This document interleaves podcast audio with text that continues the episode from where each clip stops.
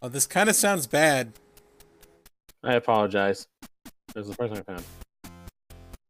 So, we have a different show now. We're still going to be doing Razzle Boys weekly reviews, but this is a new series I thought up while I was at work and somewhat lucid. I was kind of high on energy drinks when I thought of it. Are you drinking that one that burns your stomach again? No, I'm never drinking that again. That was a fucking nightmare. I am Ellie. I'm Mega Fighter. And I'm the special guest. He's he's special guest. He's Hello, the sir. guy, he's, the, he's the guy we talked about last episode who Yeah. wasn't there for our Virginia show. Both shows were in Virginia, I- and you weren't there. I am the resident Virginian, Rob. So, um, I guess I was listening to a different podcast, and I sort of thought I kind of found it really interesting that one of the guys who was doing a review of an episode of something didn't tell the other two what he was going to review before he began. And I thought, what if we turned that into an entire premise where each of us review something and the other people in the fucking review don't know what it is? Yes. It's this is kind of a way to make up for the fact that for the last five weeks, four or five weeks of WWE in 2002, nothing has fucking into- happened. They've fallen into a rut of sameness, and that's kind of affected the quality of the show a little bit. Yeah, like I- I- we kind of got ever, ki- but it's- we kind of got let kinda, me- we got a little tired. Let me Yeah. guess. Open up. Tr- 20 minute Triple H promo. Surprisingly, no, but you're probably gonna get the same Dudleys versus Spike and Taz match. Holy shit! We should probably stop this music now. We can, yeah, we can cut this. also, his name's Rob. Uh, Yeah, I, yeah, I, I did. I thought I said that at one point. no, no, I just No, called you didn't. special guest. You just said special guest. This is Slick Rob. Our we brought we did we did name check him on our last episode. So So, there are some rules that we must follow in the series, so let me tell you about. First rule it has to be any media with a wrestler in it. So pretty much you can it doesn't have to be a wrestling show. It could be movies, TV shows, guest appearances. So I'm reviewing One Night in China. No. You could.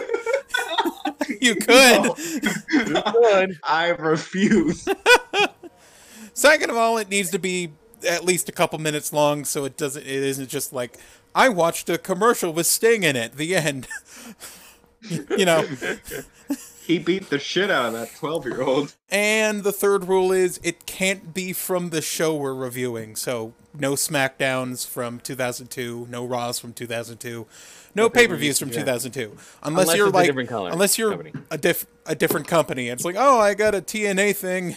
And it's like, "Ah, fuck it, let's watch that." Who goes first is my question. Hmm. I have one that's really good. So whether you want to start with that or you want to end with that is a good question. Cuz like I said, we all watched different shows and we didn't tell the other person what we watched. Yeah. I kind of fucked up and I gave some hints, but You gave hints, I'll, but I I'll don't make know sure not to do that next time. All I know is that there are matches in yours. That doesn't. That could There's be matches any. in mine too, so yeah, we both watched wrestling shows, but I. How do we determine who goes first? I didn't realize we had this conundrum before we started. I had a few possibilities. One was like chronological order. One was by length of the show you watched. Like, but I never. I don't think we ever discussed anything definitive. All right, uh, how about this? We'll draw straws in the way of we will say the year of the show that we watched, and Okay. earliest goes first. I feel like it's gonna be me then. 1990, but- 1995. Uh, Um, Mega Fighter. What's yours? I have to look Ro- mine up. Okay, uh, 1989. Oh my god. Um, 1988. Holy shit! I thought I was gonna win that one for sure. okay. I guess our guest Rob goes first in what he gets to review. I thought we were going to save the best for last, but well, we drew straws. No, I guess I guess in this case we're gonna start with the best and then end with Work our way down. and then garbage. so I watched a movie for this uh, review, and it is arguably the best movie starring a wrestler. Oh, and also you have It- to start it with. If you're gonna ti name the title, you have to do this. So let me tell you about gimmick. Ah, okay. Yeah, So don't let- worry. He's he's hinted. Okay, go. So let me tell you about John Carpenter's They Live. Oh shit! Oh, Haven't watched this one. Uh, I know We some vague did- things about it. A bunch of people, a bunch of like people on the internet and political weirdos sort of like miss the point entirely of the movie. Uh, Yeah, we so almost did uh, an episode of um Riddler's podcast about this, the So- Edge of Reality. so I'm not gonna really touch on the politics uh, too much in this one. Re- But, um, Reaganomics. Um because that's a whole can of worms I don't want to get into. It, it, it, it would be risky if we start talking politics on this show. Uh, let's um, stay not political for the most part. yeah, yeah, I, I I will I will touch on the points of the story. Um oh my god! I If I'm going last, this is gonna suck. Oh God, yeah. well, we, you could you could switch it if you like. But here's uh I will give you a brief summary of uh They Live and then I will talk about some of the uh more the highlights. Um They Live, which I, I am a huge John Carpenter fan and like you, I had not seen this movie before last night. I watched it last night for this show. oh my god! So, uh, and I have no idea why I didn't watch it until this point. Uh, so the movie stars, uh, as you'd imagine, or you might have heard, Roddy Piper. I think he had Um, like a brief hiatus. Like- he had left after like WrestleMania three. Oh we don't shit! I'm sorry. We missed the other gimmick we were doing for. So let me tell you about where we have to guess what it is before they say it. But it's fine. We'll do it. Damn it! Fuck it. This is this is more fun. Yeah. Okay. All right. Well, yes, t- too late to put that cat back in the bag. Ah, Uh-huh. yeah. Cat's out of the bag. But I mean, I could have said it's a movie starring Roddy Piper, and your guesses would have to be either They Live or Welcome to Frogtown. Hell comes to Frogtown. Excuse me. Yeah, it was Hell Oh, Comes to excuse Frogtown, me. where you see a woman's breasts. Uh, and Ro- and and Roddy Piper has a bomb attached to his dick. Absolutely true. I feel like you've chosen poorly. no. I know you could have picked the other 1988 classic. Either way, one thing we'll evaluate about this movie is whether it was worth it because Roddy Piper got into a fight with Vince McMahon about this movie. Vince didn't want him to do this movie and told him, quote, according to uh, a interview Piper did a couple of years later in the early 2000s, uh, Piper, Mi- Vince McMahon told him, quote, you'll have another movie in a couple months. And Piper told him, not with John Carpenter, you won't. I mean, it is That- John That- Carpenter. that is fascinatingly hypocritical of Vince. Given how often in the WWE documentaries, whenever they bring up Hulk Hogan, like after his first run with the WWF, how he left because Vince Senior didn't want me to do the Rocky movie, and it's like, and so you're He did the Rocky movie before he went to WWF. He was in no, he had- AWA. Well, no, he went to WWF and like had a run before he became like Hulk Hogan, or when he was like big star Hulk Hogan. Okay. Here's the thing that's very interesting. I feel like the reason that he was so bugged about it was because he didn't have an in. Like he wasn't going to get a cut of it. exactly. Most likely. So, which fits in very well with this movie. Uh, so, getting back to it, um, Capitalism. funny enough, the movie opens with Roddy Piper walking around. He's basically homeless and looking for work. Does he have a name? He's listed in the credits as Nada, Okay. N A D A. Just doesn't have did- one. He does not have a name. That's interesting. Okay, I didn't Yeah, know he that. Goes, he goes through this entire movie without being named. So he's just Roddy Piper. You could just say Roddy Piper going through the streets. In my notes, he's only referred to as Roddy. um, so he's looking for work. Um, he's originally from Cleveland, Cleveland. and apparently all the banks shut down there. The town went broke. He's looking for work in um, I forget. I think this is set in Los Angeles. Most likely. It was probably filmed in Los Angeles at Y- least. Yes, to be it- it actually, is it might have been filmed is- in Canada. it is definitely set in Los Angeles. Um, If so it's in Los Angeles, then it's filmed in Canada. he's going around to different uh places looking for work. His first stop where we really hear him talk is uh at a government office looking for work and they have no compassion there and tell him they have nothing for him. Uh while he's on walking along his journey, he comes across a guy on the street preaching about our our uh the masters looking over us, which will be a theme we'll touch on later. Um, Master. master, master.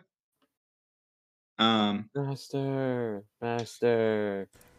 Then- Master. then he walks up on a construction site, asks for a job, and basically gets it, which is the either that that is something that happened in the 80s that just doesn't happen anymore, or this is movie magic. I was gonna say, can I work here? Sure. Pee in a cup. Come on over. No, actually, the- you don't need to pee in a cup. Everyone's on cocaine. well here's here's the entire scene i can tell you because I've I've pretty i watched it a couple times because i couldn't really hear it that well. Um the entire scene is he walks up he's like you guys c- could use some help? Maybe. Well uh Maybe. you know you know can can i get a job? Well this is a union job. Okay well You like unions? ca- can I talk to the shop steward in that case? Oh, so that's why Vince didn't like this movie. cut and then roddy piper is out there shirtless working in the on the construction site. Got all his Which- paperwork done. yeah.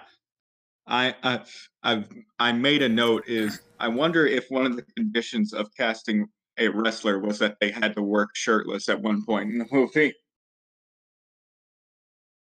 John carpenter's sitting there smoking his cigarette i need more women to watch my movies Ah, fuck yeah.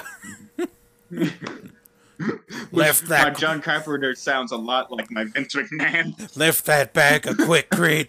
Ah. I mean, to be fair, what does a John Carpenter impression usually sound like?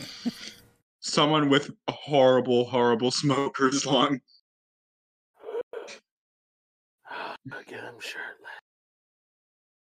Okay, that was very creepy. I'm gonna move on from that. I mean, have you seen John Carpenter? I'm not entirely sure he's human anymore. he does look like the Crypt Keeper, but Are you saying that all of some John respect. I was gonna say are you saying that all of John Carpenter's The Thing was just John Carpenter trying to recruit people for a movie? Dog splits in half. Hey, it's John Carpenter. I'm God. thinking of making a film. I'm thinking. you want in Kurt Russell? Ah! So speaking of the thing, on the construction site, uh, Roddy Piper runs into our other main character, Keith David, Keith David. whose name here is Frank. So Frank and Nada. Yes. Um, and uh, Keith, I was gonna just call him Keith, but uh, Frank notices that uh, Roddy Piper is carrying around a backpack with a sleeping bag on it. And He's like, "Hey, man, you need a place to stay." And so he shows him basically to this um, homeless collective that he stays at. Hobo Hotel. uh, like it's a hobo commune. Hobo commune. Like there's a bunch of tents and sort of shacks. So like a tent, in a like a tent city or something. Yeah. Yeah. Across from a church. That is And they some, got TVs out that there. is so some they Oregon shit right there. I mean, it is California. That does sound about right.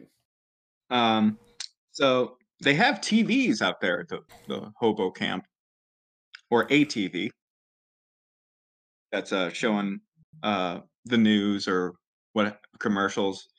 And this guy keeps cutting in with sweaty close-ups of his face, talking about um, the illusions of what's around us.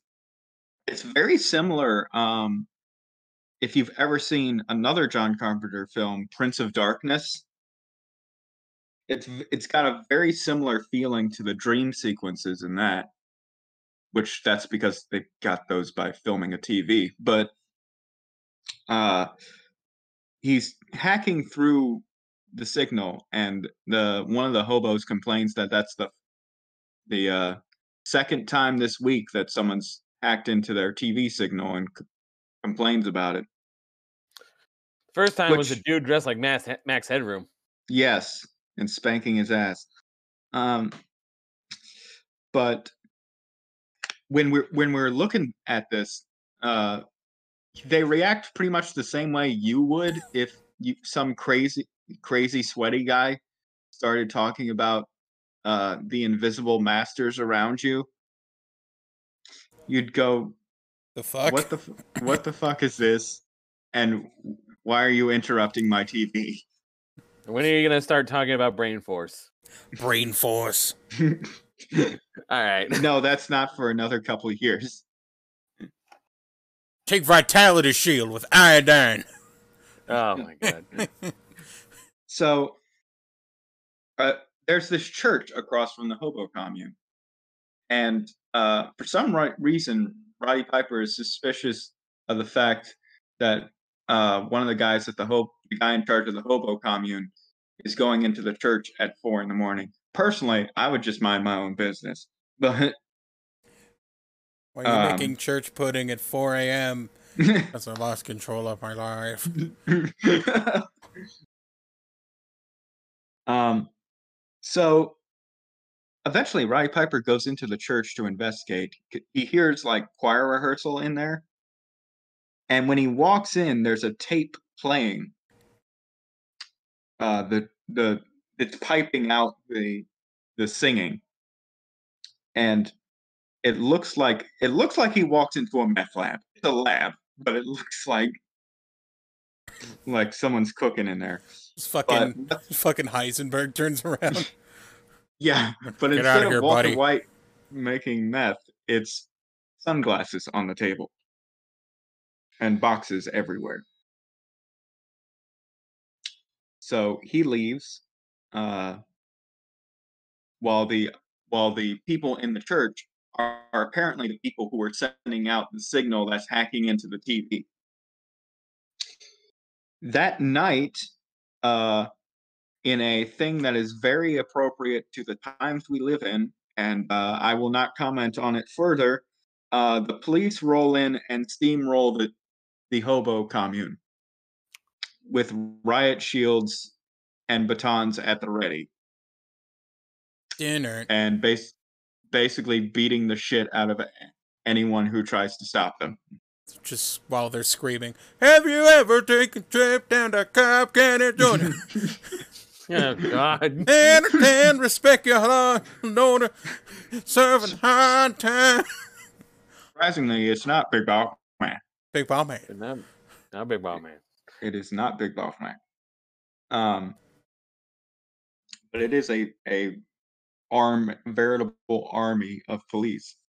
In the middle of this, uh, Roddy Piper rescues a kid and and stays put in a in a uh, abandoned building with him until morning when he goes to investigate the church and takes a pair of the sunglasses and that's where the story actually starts I really hope we're more than 10 minutes into the movie.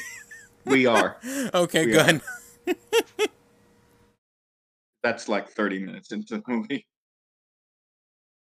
Then the rest of it is him putting on the sunglasses and seeing pretty much if you've ever looked up this movie, this has been spoiled for you. Yeah, pretty much obey, Uh, consume, O- reproduce. obey, consume, uh, marry, have children, stay asleep is on there multiple times. Um, You know, it'd be weird and kind of funny in a weird way. Like he's looking at a bunch of billboards, and then he puts on the sunglasses, and then it's just like obey, consume, stay asleep, don't wake up, and then Coca Cola. like the Coca Cola one just stays the same. Ah, it turns out they're not taken over by aliens. They're just Nope, evil they're- on their own. No, they're just evil on their own. you know, that is great. Um, I wrote down here. I don't know what this was. Oh, okay. So he walks around and sees um, all these aliens. Um, and when he starts reacting to them and calling them ugly, like you just you ugly. he straight up says to lady like you put your your face in an acid bath they they apparently have a watch that can commu- communicate with each other and the police come for him and, which leads to a great scene where Roddy Piper fucking clotheslines a cop. Hell yeah. Fuck you. Um, and of course, the famous scene where he walks into the bank, and probably the most famous line from this movie I'm here to chew bubblegum and kick ass, and I'm all out of bubblegum. And then proceeds to. Time to kick gum and chew ass. Yes. And I'm all kick out 'em. of ass. Dick kick 'em. and he just starts blowing away the aliens. Um, No. So basically, to anyone who doesn't have the sunglasses, he just murdered a bunch of people. Yeah, it does just look like a, sh- a bank shooting just happened. Yes. He he didn't even rob them. He just murdered people. Um, Fucking killing this movie, people. this movie also predicted drones because a drone does uh, one of the the alien devices is a drone that spies him, uh, which he also shoots. Um, I'm gonna speed along because it's a long sequence of him seeing, uh, seeing uh, aliens and then shooting and running away from the police. Um, he does uh, meet up with a lady called Holly, who he abducts at gunpoint Holy. and makes her uh, drive him away from the police.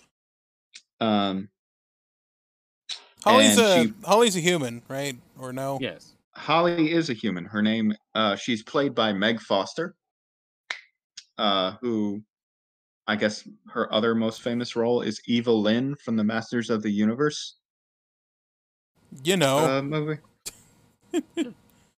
uh, I mean, I looked at her and I was like, I've seen her and stuff, but that was the mo- biggest role she had for some reason. I could have sworn I've seen her in something else. She she's got to be in something else. She's been in a lot of stuff, but it's a lot of trash. It is a lot of trash. Um, no offense, she's made a good career. She made her Uh, money, so whatever. She also got to throw Roddy Piper out of a window in this movie. Get the fuck out. So he he goes over to the TV at one point. He's like trying to convince her. He's like, "You work at a cable company? Well, I'm telling you, there's stuff on the TV." And as she throws him out of out a window, she she smashes his head and pushes him out the window. Uh, are they on like a what story on- are they on? it's like one of those stilt houses in the hills. So he falls a considerable distance. Ah, okay. Hey, That'll He be gets- fine. He knows how to fall. yeah, he, he- he's a fall down man. Uh, so this leads to him. He leaves the sunglasses behind, and he has to go find new ones in the trash can where he buried the first ones. Um, Oh, I mean, Colin, you guys keep going with the conversation. yeah, he does so, uh, and and finds uh, he has to go into a garbage truck and get them. Uh, prior to this, he he does go and and try and find Frank at the construction site, and Frank tells him to get the fuck away from him because he just murdered a bunch of people. Hey, you murdered a bunch of people. Basically, he's like, "What the fuck is wrong with you? I want nothing to do with you. Uh, stay the hell away from me." You fucking freak. No. Uh, so when Roddy Piper gets the the glasses, a whole box of glasses out of the the garbage truck, Keith David walks by and he says, "Hey, I got your pay, a week's pay for you. Now get the hell out of my life." Because I guess Keith David's character is Frank is a is a nice enough guy to yes say that his coworker is indeed a murderer, but hey, he did work that that one day on that construction site. Here's your eight hours pay. Seriously, we only saw him work one day. Since this is the 80s, here's like, I don't know, like 40 bucks. So, what follows? What about what is about to follow is probably the greatest fight scene outside of a martial arts movie, where Roddy Piper is like, "Hey, put these glasses on," and Keith David is like, "Fuck you! I'm not listening to anything you say. Leave me alone." Put on the sunglasses. Come on. And this line isn't repeated as much as the uh as the eat eat bubblegum and kick ass line, but it's I believe it's just as good. He says, Hey buddy, the way I see it, you got two choices. Either put on the glasses or start eating trash can. I'd rather mm. eat trash can. Just starts fucking chewing the trash can. So, what follows is a 10 minute long fight between Roddy Piper and Keith David over the sunglasses. Just they fucking scrap in the back alley, right? Yes, and they keep it. It it has so many false finishes. Did, did Piper go for a pinfall at some point? Or you know what? The like two minutes into it, he gives gives him a backdrop. he gives Keith David a backdrop. take this, Keith David. At one point, uh, Roddy Piper is getting his shit pushed in, and he goes for a low blow, and Keith David catches it and calls him a son of a bitch. Those are heel tactics. What? They are. No. so there are several points where Keith David has Roddy Piper beaten and just tries to walk away. And Roddy Piper comes back and starts hitting him again. Jesus Christ. He's like, just put on the fucking glasses. Put him on, asshole. Uh, Why is he so this is- insistent on not putting on the sunglasses? well, at first it's like, I'm not going to listen to you. And now it's like, you punched me in the face. Fuck you. I mean, yeah. and towards the end, it's you put a board through my car. Fuck you. You ruined my car, man. I don't know if it's his car, but it Keith David reacted after after Roddy Piper swung that board through through the back windshield. So like it's so it's it like his car. it's like legit ten minutes. it is like legit 10 minutes. It keeps going. And do you know how it ends? A fucking suplex. Suplex. Roddy Piper suplexes him. So do so he wins by suplexing Keith David. Yes. Does he put on the glasses? Yeah, he's like, all right, now you're gonna put on the fucking glasses. And he grabs him and he puts the glasses on him.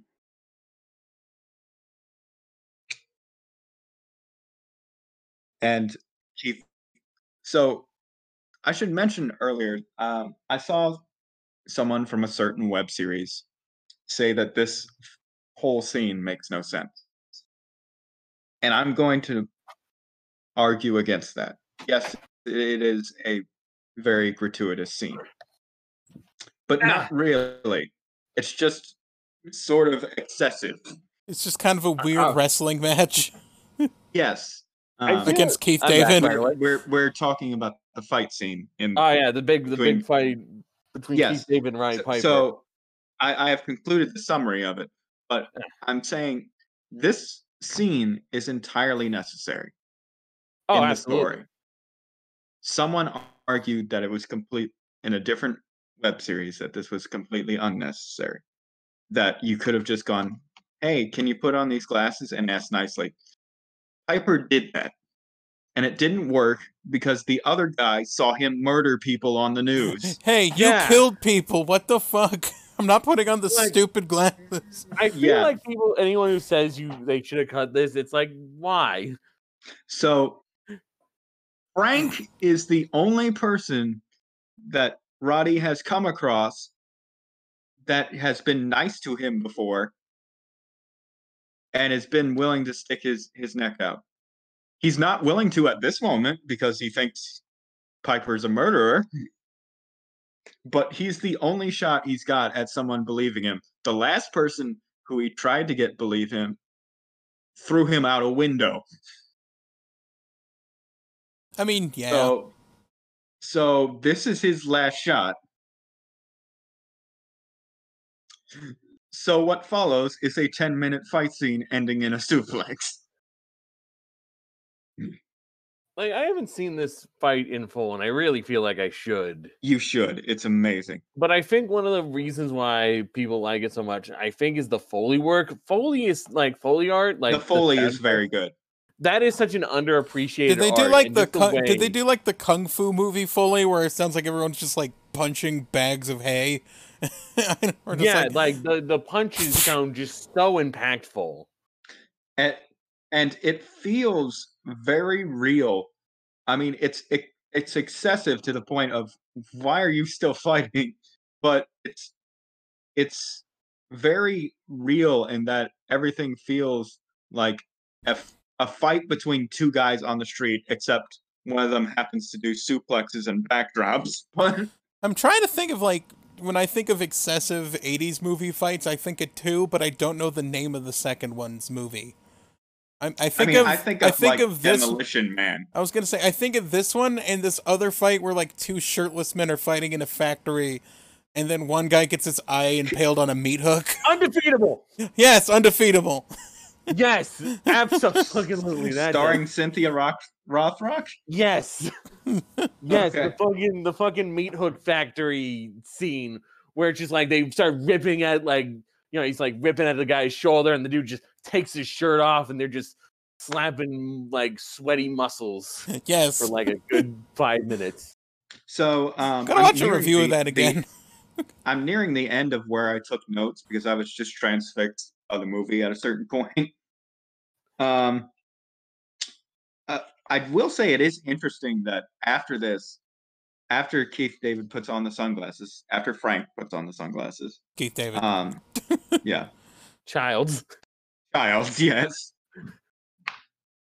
Um, after he puts on the sunglasses and they start getting along now, um, they both check into a hotel, and Roddy Piper starts talking about how his character, in in character, talks about how he ran away from home at age thirteen, and I'm like, wasn't Piper homeless in real life at age 14? Yep. So I'm wondering how how much of this is script. Well, I was gonna say, Roddy. since Roddy doesn't even have a fucking named character, I think it might just be I'm Roddy Piper in a movie. Yeah. Oh, yeah. Let's see. After being expelled Yes. from junior high after having a switchblade in school and falling out with his father, Toombs left home and stayed in youth hostels. That's Oh. pretty much what he says in the movie, except he, he talks about his father beating him. Back in the day, my father whooped my ass. Yes. um. So after this point, uh, their they fi- their uh plan is to go find the church people who uh were creating creating that hack signal in the first place and created the sunglasses. Um. And uh, they go to find them, and they do. Uh, and when they meet up with them, uh, several neat things. One, uh, they no longer need to use the sunglasses. Now they've got contacts, Huh. which is is good on several levels. One, because now you can actually see your actor's eyes. and two, uh, it's just very convenient. It's I mean, it does- convenient. It it does mean that now they don't have the like visual identifier for the aliens of they're wearing the sunglasses. Get them. I assume that's also part of like in the story why they had them. Right. Um so they're planning on what to do next and uh Holly is there.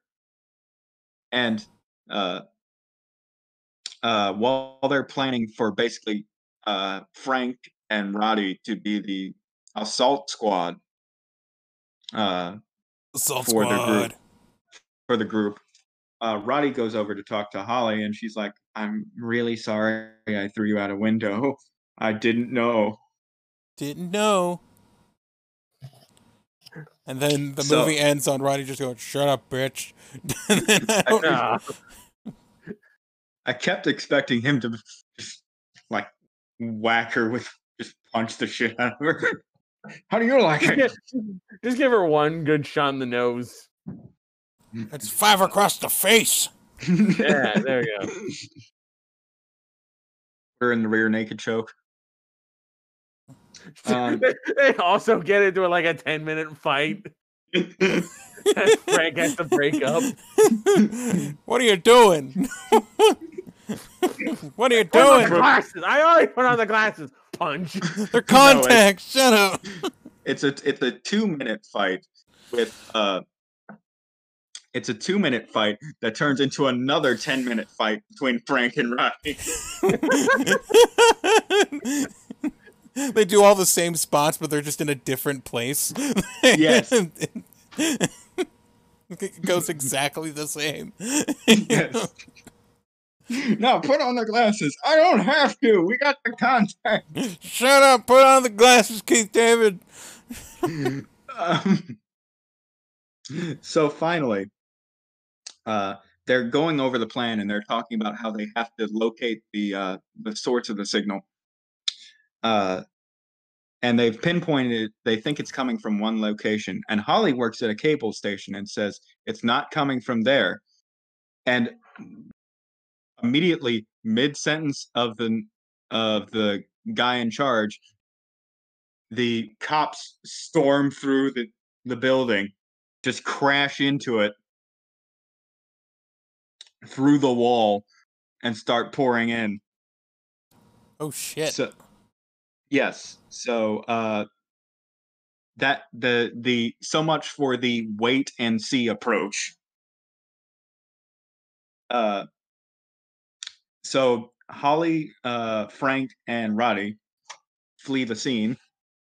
Uh, they get a they, Frank earlier picked up one of the alien watches that has a little teleporter in it.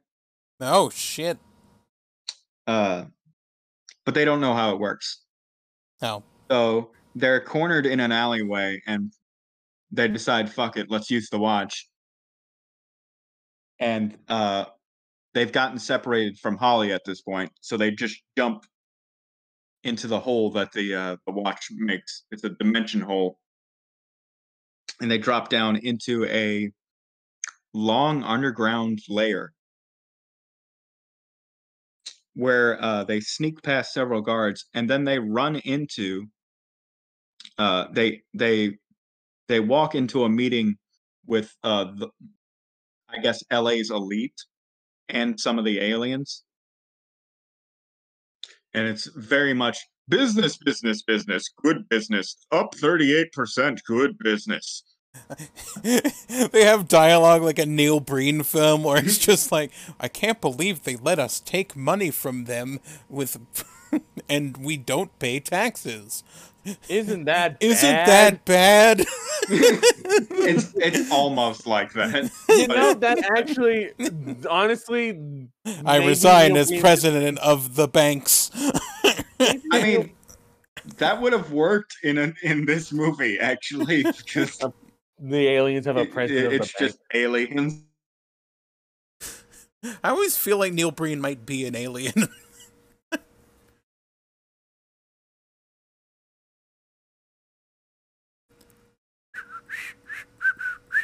Hello? Did my did my call break? What the fuck? But Ah, uh, You okay, oh, Ali? uh, uh, yeah, okay? just everyone cut out for a second. Oh okay. god, audio still working? Yeah, that's fine. Okay. good. Okay. Um so in the uh they walk around the business meeting and they run into one of the guys from the hobo camp who previously was a hobo and is now dressed in a fine tuxedo. He says, "Oh, when did they recruit you boys?" Uh so he starts giving him the tour around the place. Uh until they get to the uh, TV news station. And uh, they're like, Yeah, you think we could be let in the studio? You know, I've always wanted to see a TV news studio. And uh, when the hobo doesn't get them through the guards, they just shoot the guards. These are like the. Okay, I, I'm gonna tilt my hand a little bit here and say that like one of the things a lot of propagandists use is that the people that are their enemies are like super competent, but at the same time fucking stupid and very easy to defeat. And knowing people like fucking Alex Jones constantly talk about this fucking movie makes me think that he just thinks at the same time of these people controlling everything, but also they suck, and you could just like shoot them and shit. So, so that's why you think that they really like this movie is because it plays to that fantasy. Yeah, that's what I was thinking. You know what? That Well- would be it. I mean, we'll get to that. But I mean, in this instance, they really they managed to confuse a and and uh hoodwink a a s- very stupid human in the fir- Hoodwinked. first place. Not one. What? Bamboozled. What? Mackledorf. Smeckledorf. What? I always love that joke. All right. So they make it into the TV studio and just start shooting up the place. Um, and their whole goal is they they want want to do two things. One, see if they can find Holly because they are at the cable station where she works. So maybe she made her way back here. Two, make it to the roof where the signal is coming from, so they can destroy the signal. So they they climb up the stairs and uh, are making their way up through armies of guards.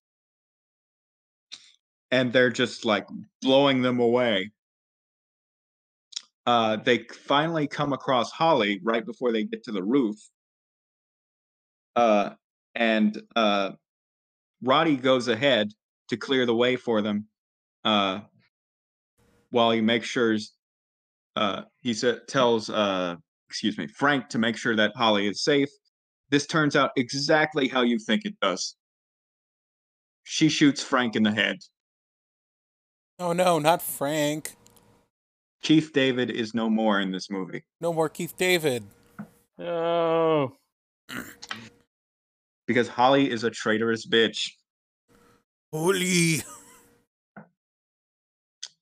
So Piper gets up to the roof, sees the satellite dish, uh, and then is confronted with Holly, who has a gun pointed at him from behind, telling him to step away from the satellite dish and that everything's going to be all right.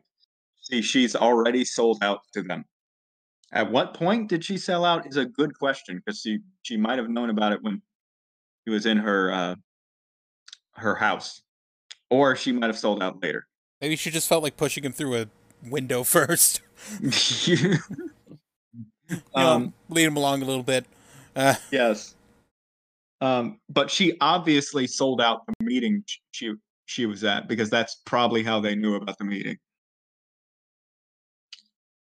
That being said, the film ends on kind of a uh, grim note for for Piper and Holly, where he um, he decides he's going to put the gun he's got he's holding down and pull another one out of his pants and just shoot her in the face. I'm kind of surprised that. Did anyone try to like get a sequel to this movie? Uh, well, here I don't know how you could because here's how it ends. Uh, he shoots the the the signal, the satellite, several times. Uh, and then the the men in the helicopter that is circling above them, the aliens, shoot him, and he basically bleeds out on the roof while the the satellite dish explodes and then the signal that disguises the aliens uh, ends. So everyone sees them on TV in the bar. I believe the very last scene in the movie is a woman having sex. She's on top of a man, and she suddenly stops, and he goes, "What's wrong, baby?" And she looks down, and he, he's got the, the alien skull face. Oh, So I don't know how you do a sequel to that. yeah. At that point, you've got to completely shift like the setting and the genre. yeah, I know, not but I the still genre. feel like some dipshit would try and make a sequel to this where it's an action movie. Shut up, cat. Shut up, Sorrow. I mean, like I said before, maybe Neil Breen's just been trying to make a They Live sequel. but he The doesn't entire have the thing. signal, so he just looks like some guy. yes. So, uh, to answer my earlier question, uh, was it worth uh, leaving WWF to do this movie? Fuck yeah, it was. Hell yeah. I also imagine if like if Vince actually read the script, he probably would have hated it. Big corporations are evil. Wait a minute, I'm a big corporation. Nah, this is bullshit. That's a bullshit. Do another movie. All right. So, now that I've taken up almost pretty much an hour explaining they live, Yes. sorry about that. Ah, Uh, no, That's why I kept saying I don't want four people on, so let me tell you about all right. Gotcha. three max. Yes, got it. Let's see if we let's see if I can do it a little shorter. I want to. I want to see if I can Oh, guess what it is before you say it. Okay. Wait, are we seriously ending on Allie? Yeah. Yeah. Okay. his was 1995. Mine's 1989. Okay. So, let me guess. You said it was three hours forty minutes, and it was 1989. Is it WrestleMania Seven? Wrong, because WrestleMania 7 was 1991. Shit. So let me tell you about WrestleMania 5. Fuck. Where we, yes, the uh, the show from Boardwalk Hall, April 2nd, 1989. Boardwalk Hall, not Trump Plaza. They insist on saying it's Trump Plaza. It was Boardwalk Hall in Atlantic City. oh my which god. is also owned by Trump. Yes, he is on my. I oh wait, no, he's not on my A's alert because he is a constant nightmare. I cannot stop finding things about him, and I hate it.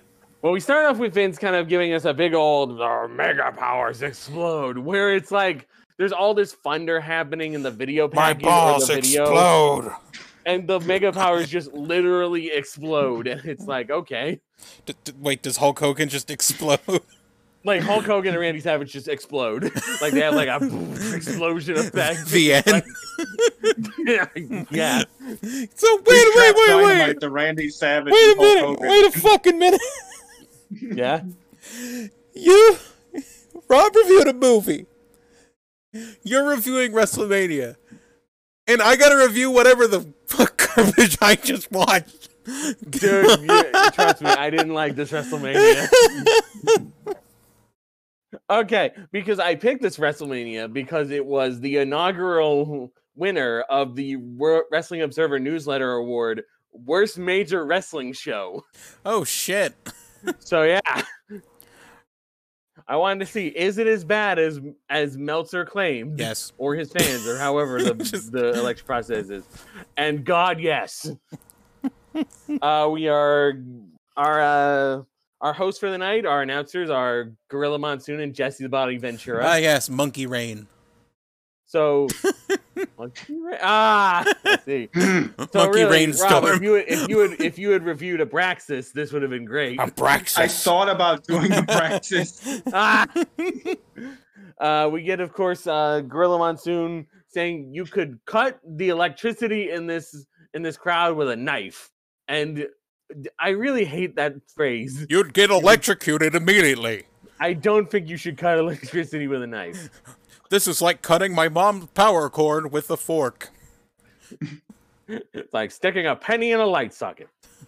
Uh, we- Brain damage. We start off. We start off with the WWF Women's Champion, Rockin' Robin. Now you might think when I said a champion is starting off the show, that's a match. No, she's singing "America the Beautiful," America. Oh, she did do that. and it was really bad. it's super awkward. Like she is never on key at all. For amber waves of grain. Were there I at least just- montages? Were there at least montages of grain? No. Fuck. and oh, excuse me. Oh, holy shit! Excuse me. Um, oh Jesus. uh, Jesse Ventura and Gorilla soon after her performance, argue argue over whether or not she did a good job. And I'm with I'm with Jesse on this. this is Rock garbage. and Robin, Rock, Rock and Robin should stick to wrestling. Oh god, Make- I have gas. You make me sudden. sit through that shit. Oh god, just thinking about this, just thinking about this paper gives me gas. Uh, we Nothing but our- a bunch of slack jawed. no. No. Get Goddamn. you Uh, banned off Spotify immediately. Yeah, there's two words I refuse to let anyone say in my podcast, and if Yeah. anyone does, I'm stopping the episode and not uploading it. Yeah. I thought about doing Predator too. And no, not Predator 2, but Predator. because That Predator made didn't also have Jesse. Rover. That made Jesse Ventura feel pretty Really good. good. All right. So our first match of the night: King Haku versus Hercules. Her- Hercules Hernandez? Hercules Hernandez. Yes, he was just called. Oh my Hercules. god. I- That this I'm not sure if it's a good match, but I would like to see these two go at it in a street fight. I it was not a street fight. I actually didn't hate this match. I feel like, the reason why I thought this was WrestleMania 7 was because I keep forgetting of how late in the 80s WrestleMania was. Right, WrestleMania started right at like 1985. Yeah, I thought So I've you- always thought it was like 1981 for some reason. No. It's just It's just well, they're perpetually behind the times. It's amazing. Yes. They're trailing the wave at all times. Uh, I don't get why Hercules has the chain gimmick. He ha- Uh, he he- comes out with a chain. He's always that's part of his gimmick. I don't know. He's always had that. Yeah, I think that's just a Uh, thing he does. Yeah. But uh lights went briefly out in the uh like they had like a bear hug spot and the lights kind of like dim slightly and then they cut cameras and the lights were better and it's like, huh, that's weird. Uh commentary's pretty good. It's like I can- I'll I'll probably get sick of it eventually, but like the commentary is very conversational. It's very nice, very even. Like Jesse Ventura, when he talks about faces, only really gets upset when they do something that would be considered like illegal, like a double team or something. That's not a. That's a double team move.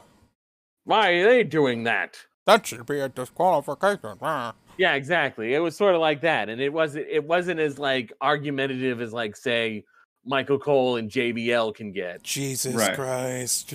Yeah. Uh, uh, Hercules wins the match after like a couple minutes off a off a pretty nice bridging back suplex that I really liked. Good, uh, good solid opener. I put down because there's like 14 matches on this card and this fucking show is so long.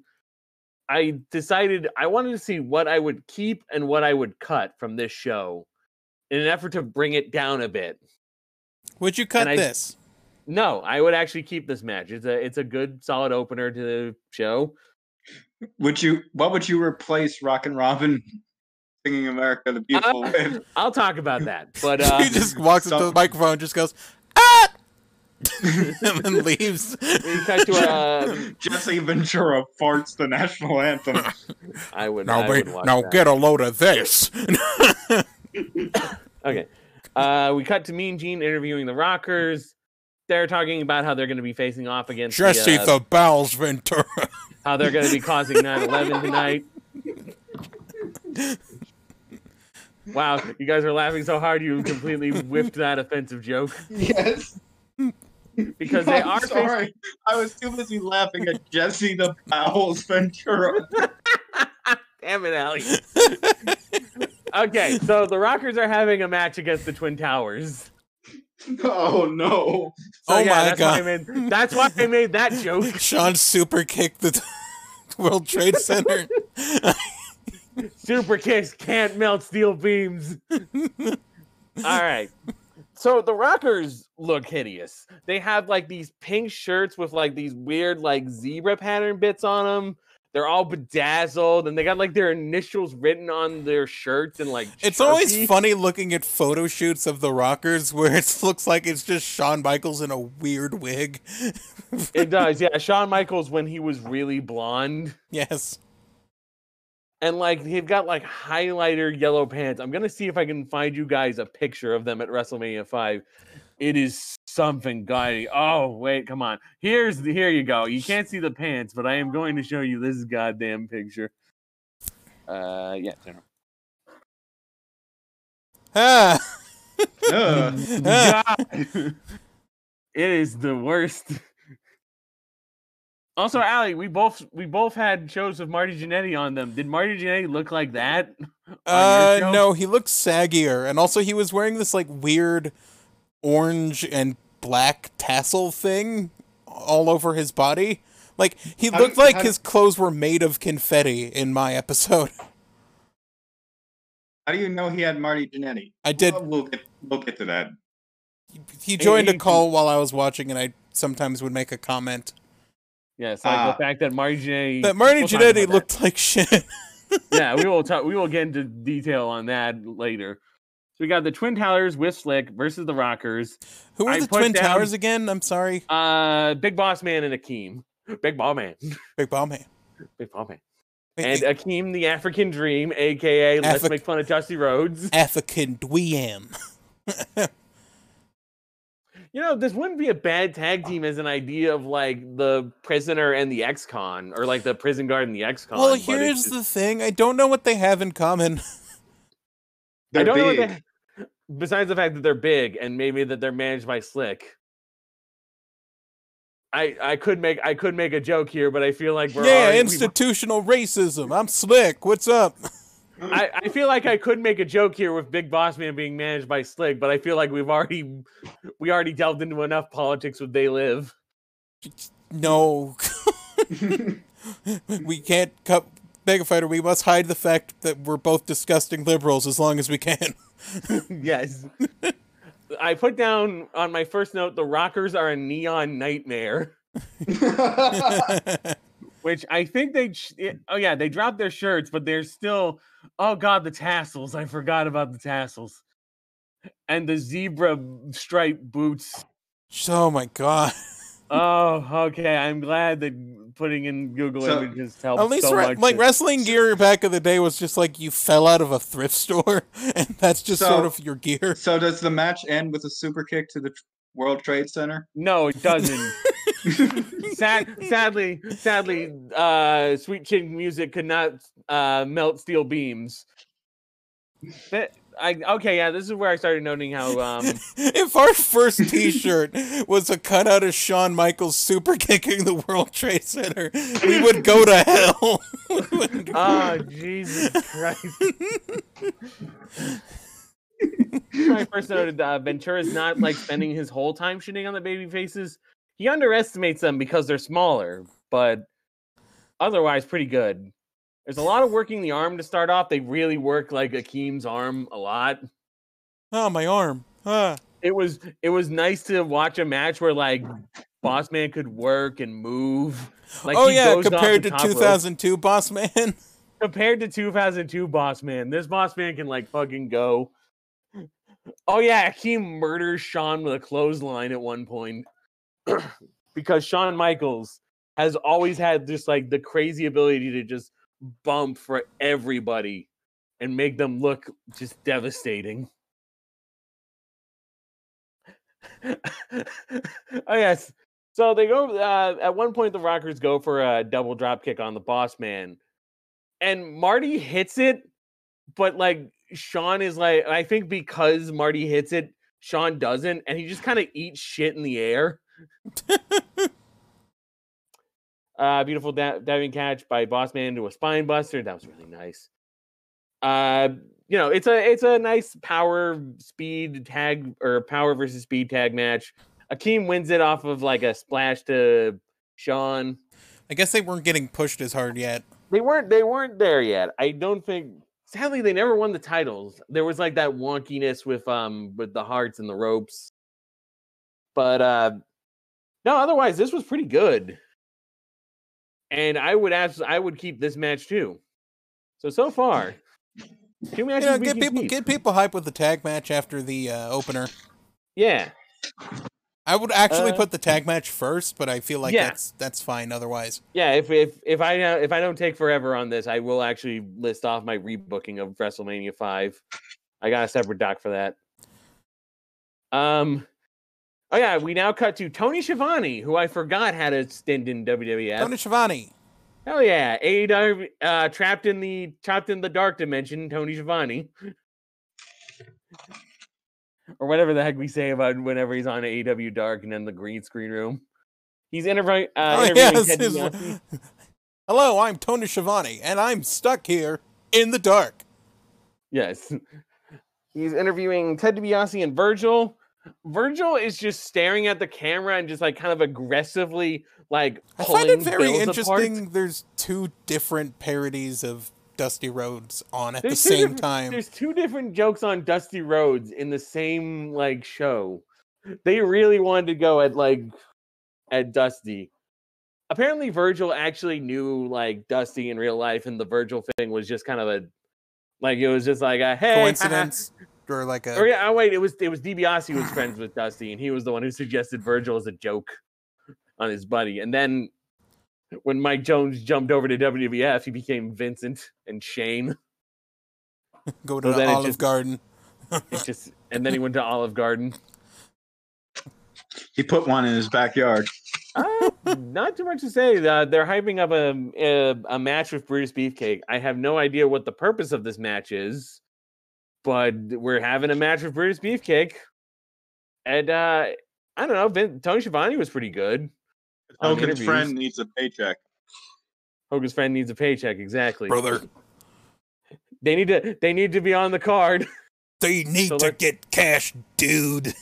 that might be why there's 14 matches on here. It just get everyone on the card. yeah, they sort of replaced shitloads of short matches with a WrestleMania payday battle royal Exactly. of some kind, or like just a big fuckfest match. Just Yeah, so where there's a bunch of, so a bunch of people get their like get a little bonus.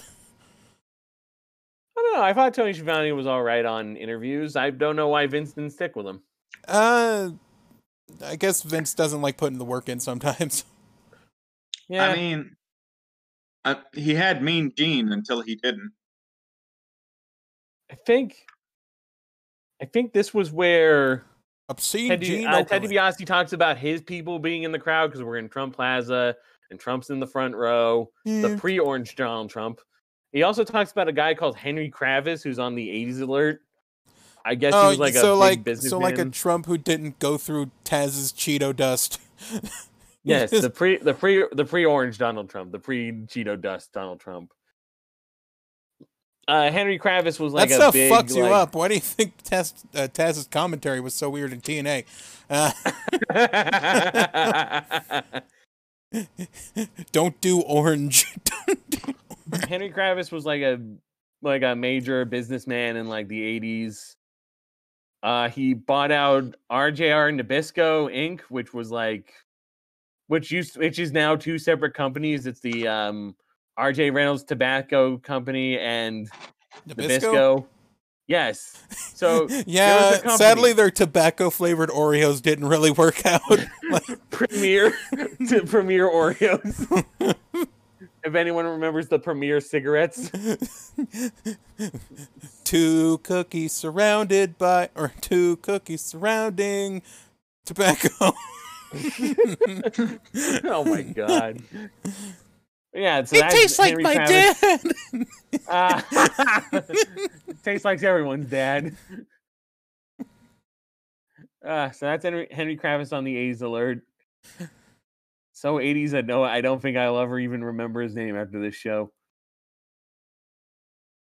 Virgil, like when they're when, when they're coming, like Ted DiBiase and Virgil come out first, but Virgil for some reason yells at Howard Finkel to introduce him first. DiBiase currently residing in his spring residence of uh, Palm Springs, Florida. Ah, yes, Palm Springs, Florida.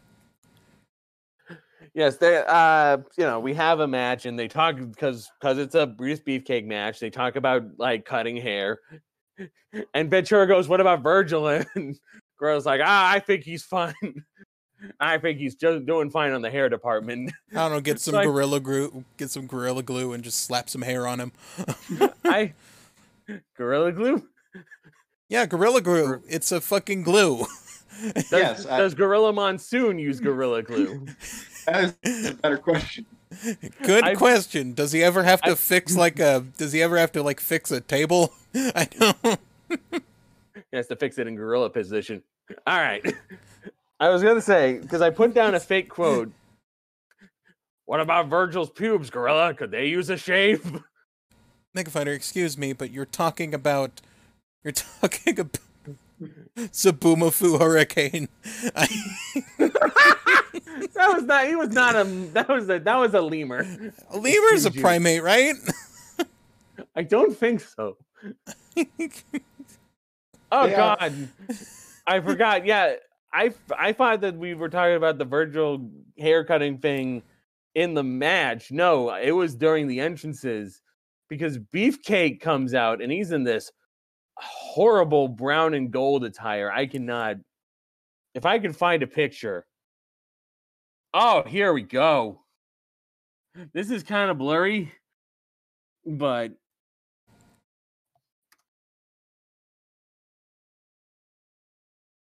this this is ugly as hell. To be fair, it's Brutus Beefcake. Yeah, but His- even like his attire usual- has always been ugly. yeah, but even his usual like pink attire, pink and black attire is usually all right. This is just a bad mix of colors, like a really shitty mustard bottle. They are they talk about Donald Trump and whether or not he needs to have his hair cut. Which, to be honest, with how he looks now, maybe we should have had the barber go at him. I'm gonna refrain from making a joke here. I'm talking about his hair. I'm also talking about his hair. It's just talking about his hair also involves other things that I don't want to talk about. Okay. Uh, somebody in the crowd actually shouts, actually yells out, "Sleeper!" Someone is calling for Bruce to do the sleeper hold, people. The In the episode, I was going to say in the episode where I suggest Shawn Michaels super kick the Twin Towers. I don't want to make this joke about some guy's hair. oh jeez. I decided to mute for that burp because God, I've been I've had so much gas right now. Okay, so who wins this one? Uh this goes to this goes to a double count out. Really? At WrestleMania, Yes, it has a double count out finish at WrestleMania. There's no stakes. The match is good up until the disappointing finish. But and uh DiBiase or Beefcake goes after DiBiase with the shears, which Gorilla Monsoon refers to as assault with a deadly weapon. Ali, does that count? I don't know. I don't know if Wrestler Court's in session. Are we putting are we putting Brutus Beefcake on the rap sheet? We'll talk about it later. If we ever come up on Brutus Beefcake again. I probably would have cut this match just because it's a good match, but it doesn't really have a purpose besides getting these two on the card. And it's fucking its finish sucks. Just sucks the wind out of the whole match. We then cut to uh, Lord Alfred Hayes earlier Lord that Alfred morning. Hayes! earlier that morning at brunch with his with, massive dick. with the bushwhackers as they talk with their mouths full ab- about the Rougeaus and, and what their strategy is in their upcoming match. I put down, God, this is gonna suck.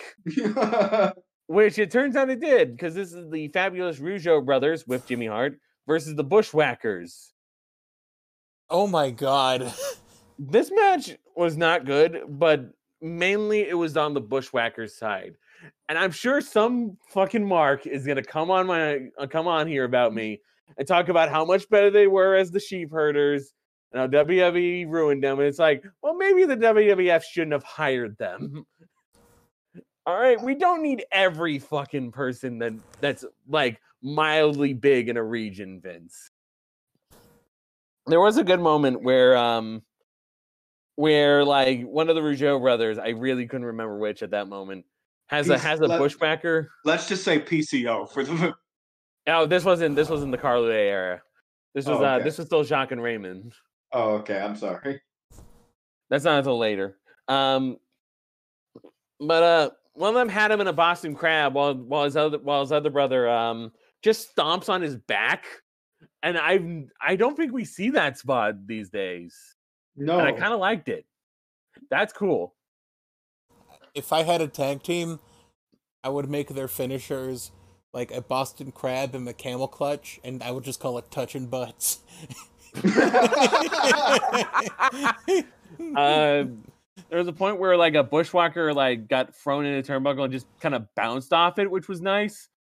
And I say a bushwhacker because at that point, A Gorilla and. Jesse start arguing over which bushwhackers in the ring.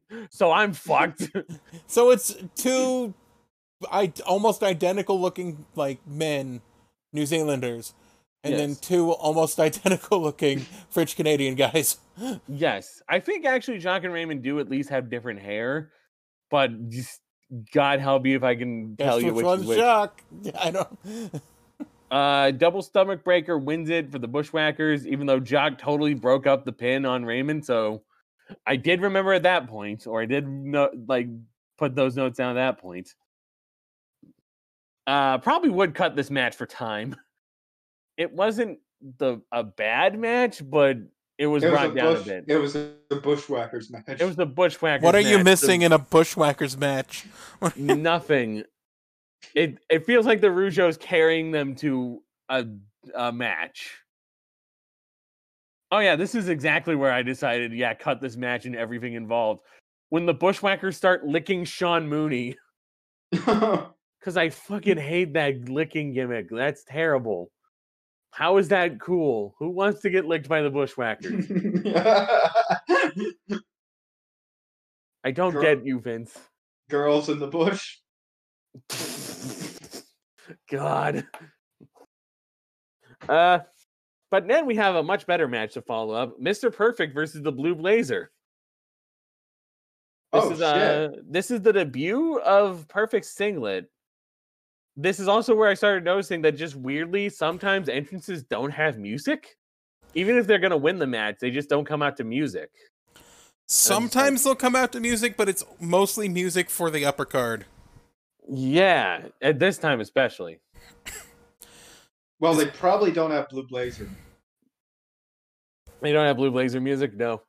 at this point. Uh, during the match, Ventura says hi to his four biggest fans in Minneapolis: Terry, Tyrell, Jade, and Jeremiah. Uh, that is a reference to his family, which is his wife Terry and his his two kids, Tyrell and Jade. I don't know who Jeremiah is though. He's well, just Jeremiah was a bullfrog. Jeremiah was just a good cool. friend of mine. So I was uh, so, but I still liked how like oh he's saying hi to his family. That's that's really sweet. Hi, family. I like that. There was a there was a point where they just where someone just in the crowd just kind of just starts screaming like "Ah!" it's like what is going on here You know what's weird, Mega Fighter? Every time you yell, your mic cuts out. That's I, something I do Yes. i do i know it's weird my my shit like like that happens every episode. i think my mic's just not good I would just, just- I would just fuck with the settings a little bit sometime. Or yeah i might have turned down my sensitivity or something on discord um mr perfect wins it with a perfect plex i put down keep Absolutely oh my god keep yes good Absolutely match all keep- around Curt Hennig versus Owen Hart. Thank you. fuck yes I imagine they killed it. They did. I I have awards, and uh, my underrated went to Owen Hart. I Because, didn't do yes. a, I didn't do awards. It did not deserve it. it was just one big Y segment. Speaking of why, for some reason Howard Finkel just kind of introduces Jesse Ventura, Here's Jesse Ventura again. Hello. How's it going? Hi. Yes. Hello.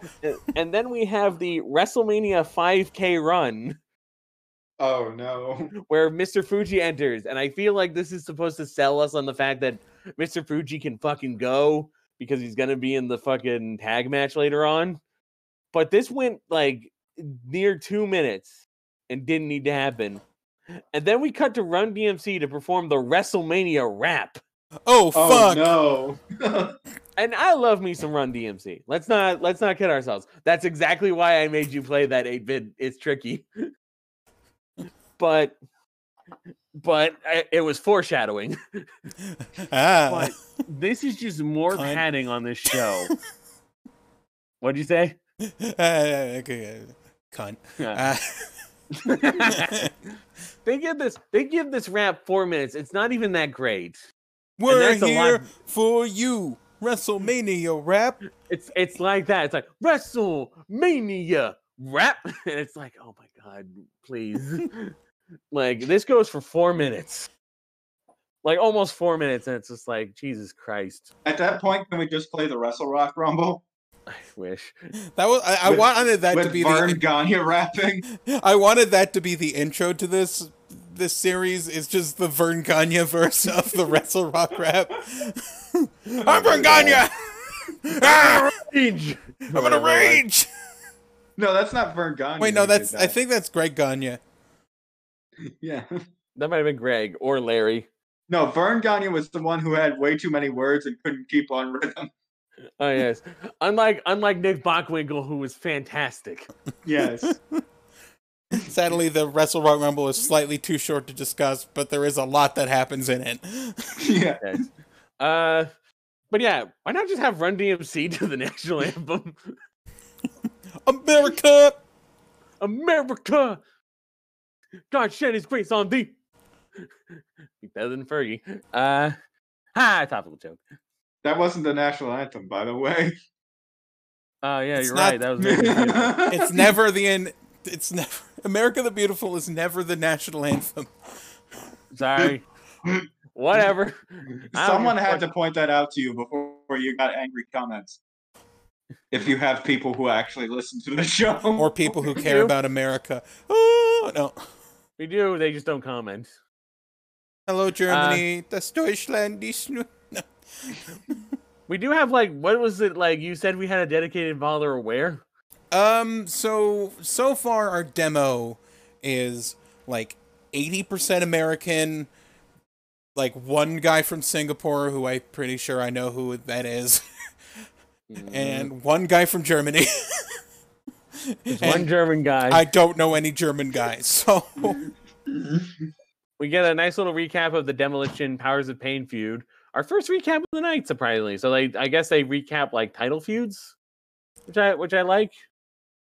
that's that, that sort of syncs up with like the recaps they did on my show. Yeah.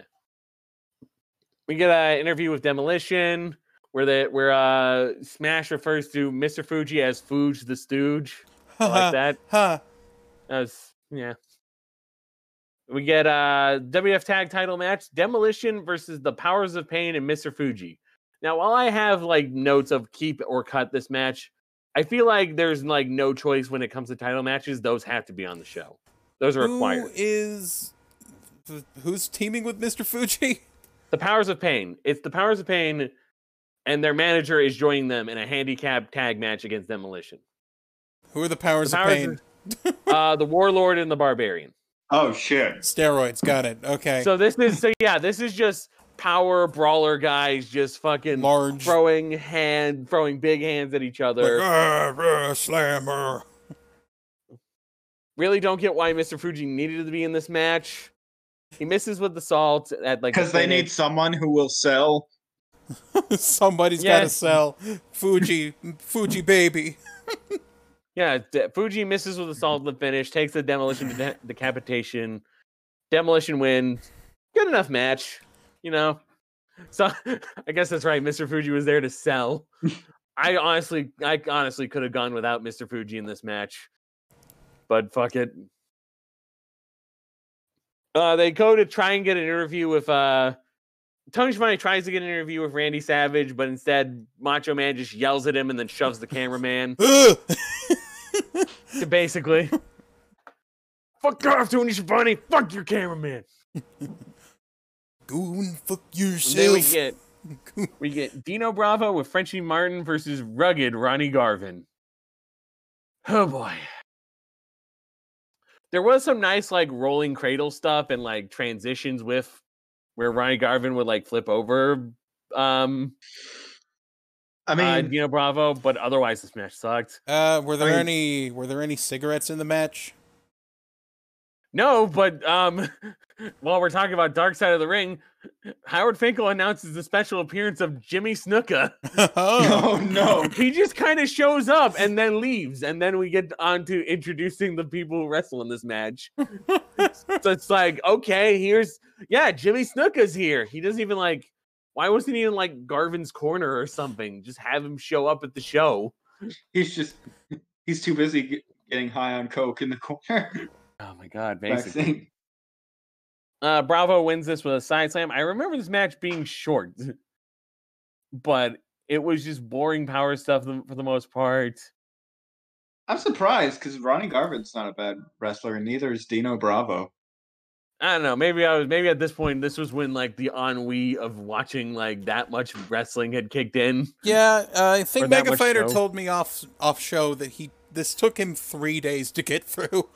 It took me three days to get through because I just wanted to do other stuff. I was usually Uh, at work around the time. To be fair, it is it would not be the first match where good wrestlers had a shitty match. Yeah. Um, Garvin sneaks attacks Dino after the match and then does the Garvin stomp to Frenchie Martin. And ha- here's the new fight me. I'm gonna say it. The fucking Garvin stomp looks way dumber than the Orton stomp. Where it's like, like fucking Garvin just like kind of hops off, like he's got like he's got the rope, he's got his hand on the rope, and he just kind of hops on each individual body part in like the most unconvincing way. I hate it. I don't. I hate the I, Garvin stars. I don't think I can turn that into a fight me because I don't know who the fuck Garvin is. I will. We will watch the Garvin stomp later, and I swear to God, it's just it's terrible. Uh, but we do get the we go right into the next match, thankfully, and it's the Brainbusters with Bobby Heenan versus Strike Force. So, so- who are the members of those teams? Uh, the Brainbusters is of course uh Tully Blanchard and Arn Anderson, Yes. Fuck yeah. And Strike Force is Tito Santana and Rick Martel. Were they? Okay. Did they have all their vowels removed so they were strict first? No, Okay. no, they were not Sturk first, and it wasn't the Burn Busters. Burn Boosters. This match will be announced by the Swedish chef.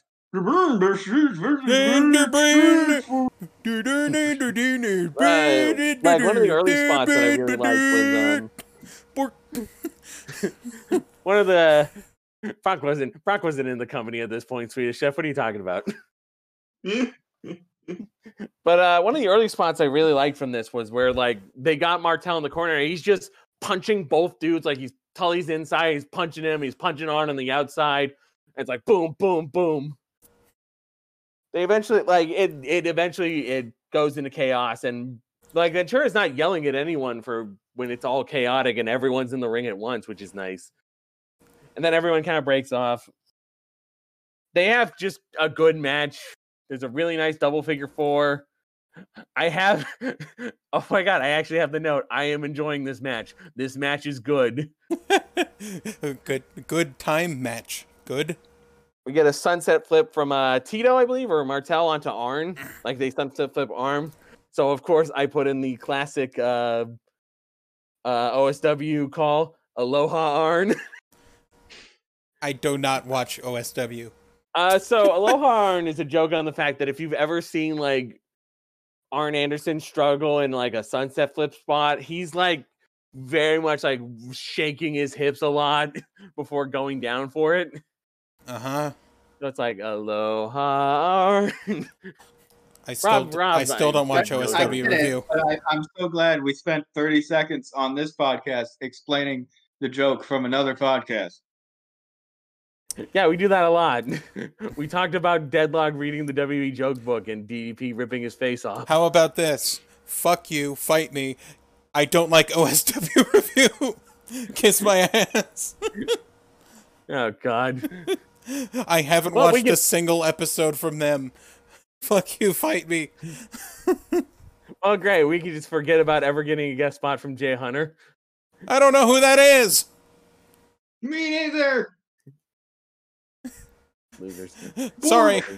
Sorry. Looks like you're not going to be on this week's podcast that I listen to exclusively that you don't, you piece of shit. Fuck you, Mega Fighter. you listen to, you're on it. What do you mean? I'm not on it. You're on Wrestle Boys. I don't listen to Wrestle Boys. It's shit. All right. This show sucks. Martel. so we get so at one point Martel gets hit by like a flying crossbody attack that like Tito was aiming for some, for one of the brainbusters. I think it was Arn. Arn did a lot of the work on this match. And that's like, you know, he's knocked off the apron. It takes a while for him to get back up. And then eventually he just walks off on Tito. You know, we're setting up for the for the heel turn. Uh the Brainbusters hit the spike pile driver for the finish. I think this is a thing that is a personal belief of mine. You should never kick out of a spike pile driver. That move is death to me. But this is a good match. Great tag match. You know, set up set up Martel's eventual heel turn and turn into the model, which I'm sure is from the bag of gimmicks. yes, the gimmick bag. We'll talk about the bag of gimmicks later. That was my phone going off. If anyone heard that, um, yeah, Mean Gene interviewing uh Rick Martel afterwards, kind of wanting answers for why he walked off. You know, basic heel turn promo. Tito was riding my coattails. He wanted this team. Blah blah blah. You know, solid enough to set up this set up the turn and all. Uh, then we have the longest segment of the night Yay. a Piper's Pit with Brother Oh. Love. By the way, fucking talking about they live. we got a Piper's Pit with Brother Love and Morton Downey Jr. Who? Morton Downey Jr. Morton Downey Jr., who was like the Jerry Springer of the 80s. He had like this talk show where he would just like yell and insult and belittle people and blow smoke in their faces. First I- of all, Piper's Pit with Brother Love. No. Yeah, no. And then then Piper's Pit with Brother Love and knock off Jerry Springer. He, No. he was the Jeremy Kyle of his time. Please tell me tell me Piper at least punches one of them. Oh, don't worry. He does. He does deal them both comeuppance. But it's this segment goes 20 minutes. Oh Good my God. god. We start with an introduction by Howard Finkel, where it's supposed to be like, "Here comes Roddy Piper," but then Brother Love comes out in a kilt, and he does like this impression of Rodney Piper, and he interviews himself, or he basically interviews himself because he goes between like Brother Love asking questions and his Roddy Piper impression doing the answers. He's got decent impressions from like um, me listening to some episodes of Something to Wrestle. But uh I just I put down in my notes, did Pritchard book this? then we are we go five minutes with this shit. And then Morton Downey Jr. comes out. We only had to put up with like two minutes of love and Morton before Piper comes down. like we do a lot of jokes with about the skirt and and fucking weird gay jokes. Brother Love, according to Roddy Piper, has Bette Davis knees. Betty Oh Davis God. knees. that is amazing. at one point at one point uh I, I I put down the note casual transphobia i forget what the setup was but all i remember was morton downey jr saying the word transvestite Transvestite. So It's I the think- 80s. it's the 80s casual transphobia exactly. Do a lot of coke and vote for Ronald Reagan. they do like the bit with like where like morton smoke like blows the smoke in piper's face five times not the rule of three they went to five where it's like now you're pushing it I just want Eric Andre to run in and just start breaking shit. Man, why haven't they like? Why haven't WWE gone to Eric Andre? it's You the brother, cannot put that genie back in the box. Oh. it's the brother love show. Ah! I would, I would love, ladies and gentlemen, Ms. TV. So yeah, no, they just do, like- hire Eric Andre as a backstage interviewer for one show. How Oh could my you say God. something so bold yet so brave? And now Well- our uh, my latest guest, a grizzly bear. Oh shit! and then Daniel Bryan comes out. Oh yeah, my time to shine. So yeah, he blows the smoke in Piper's face, and Piper's always like, "Can you stop doing that? Oh, I'm asking you to stop. Please stop." Cut it out. And then eventually he's like, "Oh, you know what? Okay, you know, maybe maybe I'll try a smoke." And like Morton's like lighting up a cigarette for him, and he and Piper pulls out a fire extinguisher and blows like the CO two in his face. And then and then we're just done. I just wanted to use some- the entire fire extinguisher, I think he basically does. like like Rich Oh. Evans putting out the fire. Ah! Fire! I got it. And at some point he scares off Brother Love during this segment. We then cut to a sneak preview of No Holds Barred. Or as I put it in my notes, "Ah, ah." What's wrestling? and I noted that the background music for the for the for the sneak preview, it was it wasn't even a sneak preview, it was the trailer. Oh, It was the trailer for for No Holds Barred. And like the background music in the trailer sounded vaguely like White Wedding by Billy Idol. Shit, we could have gone with that too. XP music is a thing that also happens in uh my show, but I don't know what the song is. Yeah. I'm gonna have a guess as to what your show is by the end of Mega Fighters. Uh we got Sean Mooney interviewing Donald Trump. Where Trump talks about how his casinos have been packed and this, the money's pouring in. We just I just keep losing I just keep going bankrupt on these fucking casinos. I don't know how they do it. Enjoy, enjoy it while it lasts, Donny boy. Uh, Ventura is fucking livid about Hulk Hogan going to Hollywood and encroaching on his territory. Ugh. Don't worry, don't worry, Jesse. He only broke even on No Holds Barred, and and you and you'll still have Predator while he'll have Santa with muscles. Yes, but he'll also have Abraxas. I know, but it's not Santa with muscles. I don't know. We get a recap of the. Should have done a Mega Powers Brexis. God We really should have. We are. We now get a recap of the Mega Power segment. Mega Powers Uh, 3. the the Mega Powers storyline. Excuse me. Mega Powers free. yeah. But- No, I put down in the notes. We are two hours into an almost four hour long show. We have five matches before the main event. And we are doing the recap of the Mega Powers exploding. And then an interview of Hulk Hogan. We are nowhere close to the main event, and we are doing this interview. to be fair, They gotta keep they gotta the- keep people interested until the, Th- Actually, that's the I thing. I put say that this down. is the. I was just gonna say this is the best storyline they After- have this uh, entire year. it, it took a year of build for this. I think I put down in my notes. I think we had this promo to keep people from walking out of Boardwalk Hall. After putting Hogan on in the After second five hour. more boring matches, you're gonna see Hulk Hogan take on Macho Man Randy Savage. So We're gonna you better keep- not fucking we're gonna- leave, or me, and Gene, will slap the shit out of you. We're gonna keep replaying this this bit of Hogan carrying Elizabeth, and then Macho Man beating You- the shit out of Hogan. You laid Basically, yeah, your that was the hand on the recap segment. posterior of Elizabeth. Uh, and apparently he starts talking about how like Donald Trump would talk to like seismologists because I think like the idea is What? that Trump's worried that Hogan versus Savage is going to cause a sinkhole. He doesn't Oh. believe in science. It's fine.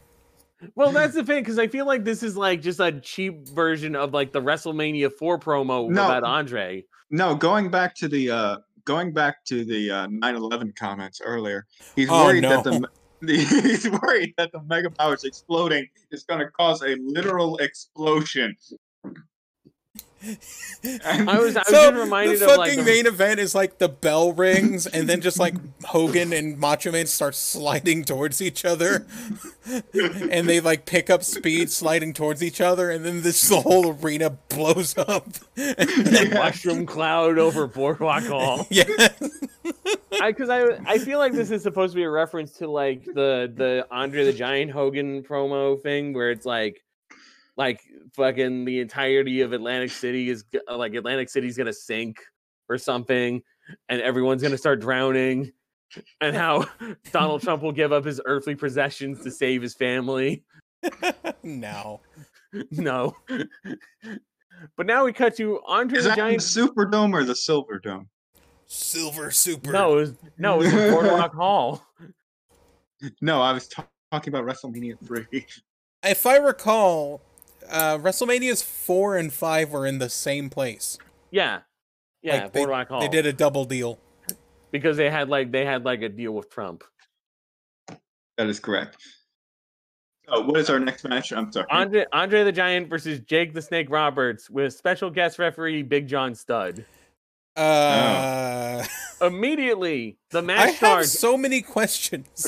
oh my god! This Is match. this the one where Jake just throws the snake on him and it's Ah, I think. Well, that's kind of the gimmick they're running with, is because the Jake chased him out of the Royal Rumble because he's afraid of snakes. Match starts and immediately there's no turnbuckle pad, and the rest or the commentators are very confused as to how the turnbuckle pad came off, and I'm just like, probably because Bobby Heenan, right? Because Bo- I forgot to mention Bobby Heenan's here too. he's He's with Andre, right? Andre. Yeah, he's managing Andre.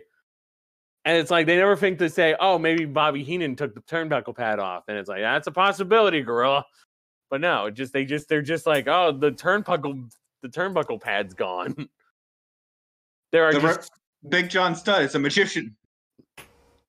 there are just so many rest rest holds, rest spots, like just Rest bear hugs and choke holds and just Andre sitting down like he always does What because his what legs what year is this? This is 1989. We are we are at like we are prying barely into mobile. Andre is in horrible pain at all times, every moment and every is- waking this- hour. this is yeah, this is where his knees are basically solidifying on themselves. It's the worst. Uh, Big John Studd barely does anything in this match as a referee. I don't really I know this was apparently gonna be Andre Studd too. oh no. which God, God help you. God help all who see it. Andre gets hit with a knee at some point, but it just looks like he got gassed instead. And he uh. probably was already gassed at that point. Then DiBiase just kind of comes out and steals Damien. Jake runs off to go get him and fucking, uh, you know, take Damien back while Andre puts Studd in a sleeper to keep like there from being a count out. And the match ends on a DQ finish because Andre attacked the ref. Uh, fuck you. Was uh was Jake versus Ted DiBiase the WrestleMania after this or before this? I don't even know if that was a WrestleMania match. It was a WrestleMania match because I remember the promo. Uh, it might have been after because I'm thinking that in four, well, four was the tournament, Okay, so it's six. so it'd be six because four was the tournament, and that was like the main feud. There was him and Rick Rude, and seven was like Rick Martel and the blindness thing. So it's it's Yeah, six. he put in um he put in those like eye contacts, and then they Yeah. had like a blindfold match. Yeah. Uh, Jesse Ventura calling this match a mis or the result of this match a miscarriage of justice. I would call this match a miscarriage of quality, I was I would just call this match a miscarriage. and I would cut this match. you call this a miscarriage? I'd say abort it. Jesus Christ. Oh God. God, we are right. we pushed the We- line, we Put that baby in this a blender. Put that baby in a the blender. dude. Yeah, I'm trying. I'm trying. Thank God, Alex is shorter. Sean Sean Mooney hangs out with a bunch of marks. We get Tony Schiavone interviewing Sherry, Oh, Ooh. that sounds neat. who starts off with shitting on Rock Rockin' Robin singing. Sensational Sherry. Yeah, wait a minute. Why didn't have they have Sherry sing the national anthem? Okay, now hold on a second about terrible singing from women wrestlers. Sherry's one to talk. Sexy boy. Oh, Shawn. Sherry talks about reclaiming the women's title and that she's hotter than Elizabeth, which makes me wonder why we didn't have a match between Sherry and Rock and Robin for the title at any Because point. Because they're women. Jeez. Because apparently we We really can't need put to- women's wrestling on WrestleMania. No, no, you can't. Trump's there, man. He doesn't want to see that shit. we need we need 20 minutes of Morton Downey Jr. Yeah, that's his We need- shit. We need a Bushwhackers match. We need a need a bushwhackers Bushwhackers match. We do this is around where like because we cut to our next match, which is um the Heart Foundation versus the Honky Tonk Man and Greg Valentine. They weren't called Rhythm and Blues on this, which I don't know if that was yet a thing. These tag teams sound random. They really do. By the way, there's a lot of think- tag team matches. Oh my god, I think this is our second. uh, This is our last one. Thank I mentioned that there's like five of them. Uh this is around where like Monsoon started slowly turning into baby like modern baby face announcer guy who keeps fucking justifying anything faces do that's slightly wrong or off the or off the even as it were. That doesn't sound like a phrase. Look, it's fine isn't, that he pulled. It's fine that he pulled out a gun. The other guy's a dick. It, it was basically that. It was like, yeah, but he did this. It was whataboutism from Gorilla Monsoon. From uh ah god, fuck it. From Ape Tsunami. Anyway, was Ape trying to think of tsunami. we got a we got a really nice uh early on we got a really nice uh slingshot shoulder tackle from Neidhart. I started questioning why, you know, Honky Tonk Man, he might not be the best wrestler, but I've never gotten the the like the argument that he sucked. Anyone anyone want to argue that? Uh, who? Uh, Honky Tonk Man? Fuck Honky you, fight me. He, he wasn't that good. Uh, Honky Tonk Man was all right. He He was okay. He was competent.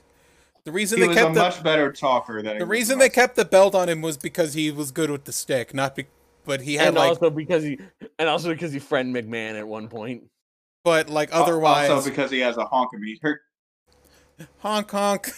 That was Santino, excuse you. There was a point where someone hit, I oh yeah, Honky hits shake rattle and roll and then didn't pin Bret Hart. And Gorilla raised up the good point of like, why hit your finisher and then not pin him? Uh common thread for this show that I hadn't brought up until I noticed it on my notes. A lot of thumbs to the eye, which we don't see these days. You don't see a lot of people breaking shit up by just thumbing someone in the eye. That is true. Yeah. Some fucking street boxing shit. Yeah. Uh Okay. match ends with um Bret Hart hitting like Honky Tonk Man or Valentine with a megaphone to get the pin. Didn't like that. Would a g- bit too heelish for my taste because they were supposed to be baby faces here. If they had just done the heart attack, it would have been fine. Uh, keep this match though. I was also thinking, man, we could use some Hearts versus Rougeaus. Ooh. We Too, recap Cana- too Canadian for Vince. a good name for Vince. Uh, we get a recap of the Damn pose down between Warrior and Rick Rude to build up for the IC title match. I raised the question for Ultimate Warrior versus Rick Rude for the IC title. Was Rick Rude that sexy? Hey, he had a, he had a hirsute quality to him. He had, Yeah. a, he had a charisma to him.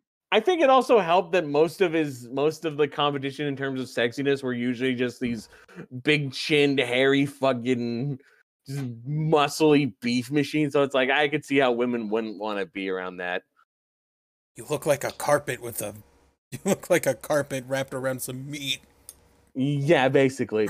I mean, Uh, he, he looked like the jacked love child of, of Burt Reynolds and Freddie Mercury. So I'm Big Freddy. Uh, early on in the match, Rude goes for like a knee to Warrior while he still has the belt on, and it hurts his knee. So that's nice. I like that. I think at one point, Gorilla Monsoon mentioned he wanted more biased referees, which is weird. I forgot what the context was. I think it might have followed another thumb in the eye Don't spot, you mean- but I just like Don't you mean Marmoset Cloudburst? Marmoset Cloudburst. God damn. Uh, uh, Rude reverses a suplex and Heenan puts the foot on the ropes for the win. And then Heenan takes the fucking gorilla press that injures him. Thanks, Warrior. We get Yeah, Warrior weird wasn't the most safe guy to work with. sloppy No. fuck. Anyway, we get Bad News Brown versus Jim. what he had for enthusiasm, he surely did make up for the fact he injured a lot of people. Jesus. Uh, we got Brown Bad News Brown versus Jim Duggan. This match was short. It was just a bunch of brawling, and then it ends in a double DQ. God damn it. We Yay. get we do get a spot of like them two by four versus chair, which I liked, but I would cut this match entirely. It does not need to be here. We get an interview of the Red Rooster where I put down the only note Terry Taylor, you poor bastard. because he is totally going in on the cockadoodle doo and the "Ah, and I'm a rooster man. I'm a rooster man. That is so Cue bad. Br- Bruce Pritchard in the distance trying to justify this. I think we actually, I think Ali, when he was talking about something else, actually pointed out that basically They just drew gimmicks from a fucking bag. from an actual bag, and he just got Red Rooster. and apparently, just all the shit that he had to deal with, honestly, is on Terry Taylor. We now get Bobby Heenan uh, with the Brooklyn Brawler versus Terry Taylor. Was Uh, he, was this he Red Rooster or just Terry Taylor? He was. I think I put down Terry Taylor. I might have meant to say the Red Rooster. I fucked that up on my notes, but this match was supposed to actually go five minutes, but then it got cut short due to due to the injury Heenan got in the last match, kind last two matches, or the match two matches ago. Fuck. We injured Heenan twice. we we Heenan got horribly Heenan- injured. Heenan got injured, then we brought him out, and we just made sure we broke his broke his legs. So like this match just goes immediately like turnbuckle smack and just fucking he he throws Heenan into the turnbuckle like a few times and then pins him and wins. And then he just gets beat down by by the Brooklyn Brawler after the match. So I had the question of why not just have like Rooster versus Brawler instead? I know that doesn't sound like the most appealing match on paper, but it's a match. I also put down the note: the Red Rooster getting beaten up by the brawler while his while his own music plays.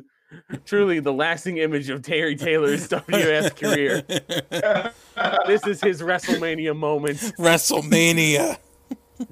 We get a we get a bit of a dry promo out of Elizabeth. Mean Gene interviews her about being in the neutral corner for the main event. I'm neutral. Like she's not robotic, but her delivery is just not amazing either. No, she wasn't. And then like Tony Schiavone, I think he's like standing somewhere.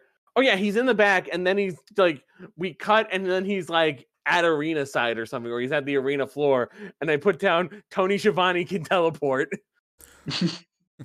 I can teleport. And then we finally get our main event Randy Savage versus Hulk Hogan, where uh, Elizabeth's in the neutral corner, corner, Corner. but she also comes out to she comes out to Savage's music. Well, she never had her own. Why not just not have her have music then? Uh, Hogan's theme kicks off just before the chorus, so it's like, if like I gotta be a man, I can't let it slide. I am a real. It doesn't start off with the dun dun dun dun dun dun dun. dun. I don't know if they edit it in sometimes or not. I feel like this one was played live like this. Uh, one thing they acknowledge on commentary is this is like the challenger usually comes out first, which I'm fairly certain is a horrible precedent that they set for later WWE shows where the champion comes out first all the time. I mean, it, it really should be the champion comes out last, but nah. A lot of ducking out of the mat, like ducking out and kind of running around the match to start off. We got some some some great misogynistic quotes from Jesse Ventura, such as "a punch in the nose might not be so bad for her," and abroad. and women like her got no place in or around the ring. Thank you, Jesse. Uh, Hogan bleeds midway. I think they like busted him open up on the forehead. So Savage kind of is like punching the forehead, like getting in his eye. Elizabeth, like, you know, she does like interferences on occasion. And then Earl Hebner sends her out of the match. Okay, good. Thanks for bringing the neutral corner into this. And he start uh Savage starts working the throat, like he like injures, like he gets Hogan in the throat, and Hogan starts selling that for a while. There's a nice spot where like Savage chokes Hogan with his wrist tape. I kind of like that. Oh yeah, I do remember that. But like this is mostly just like as I put down, it's a it's a sports entertainment main event. It's a lot of back and forth brawling. You know, Savage hits the elbow, kick out, Hulk up, big boot, leg drop. There you go, match over, pay per view done.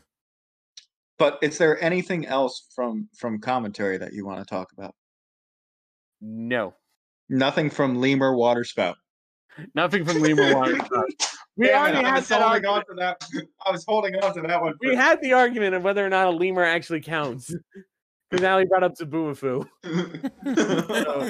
I was holding Uh, on to Lemur Waterspout for ten minutes. Oh my god. Uh, MVP of the night was Arn Anderson because he was doing just a fantastic job in that in that uh, tag match. Underrated was Owen Hart. The Y segment of the night, Piper's Pit. At some point, Farrah Fawcett and Ryan O'Neal got mentioned on commentary. I forget when it might have been during like the Ted DiBiase match. I don't know, but that was WrestleMania five. Fuck.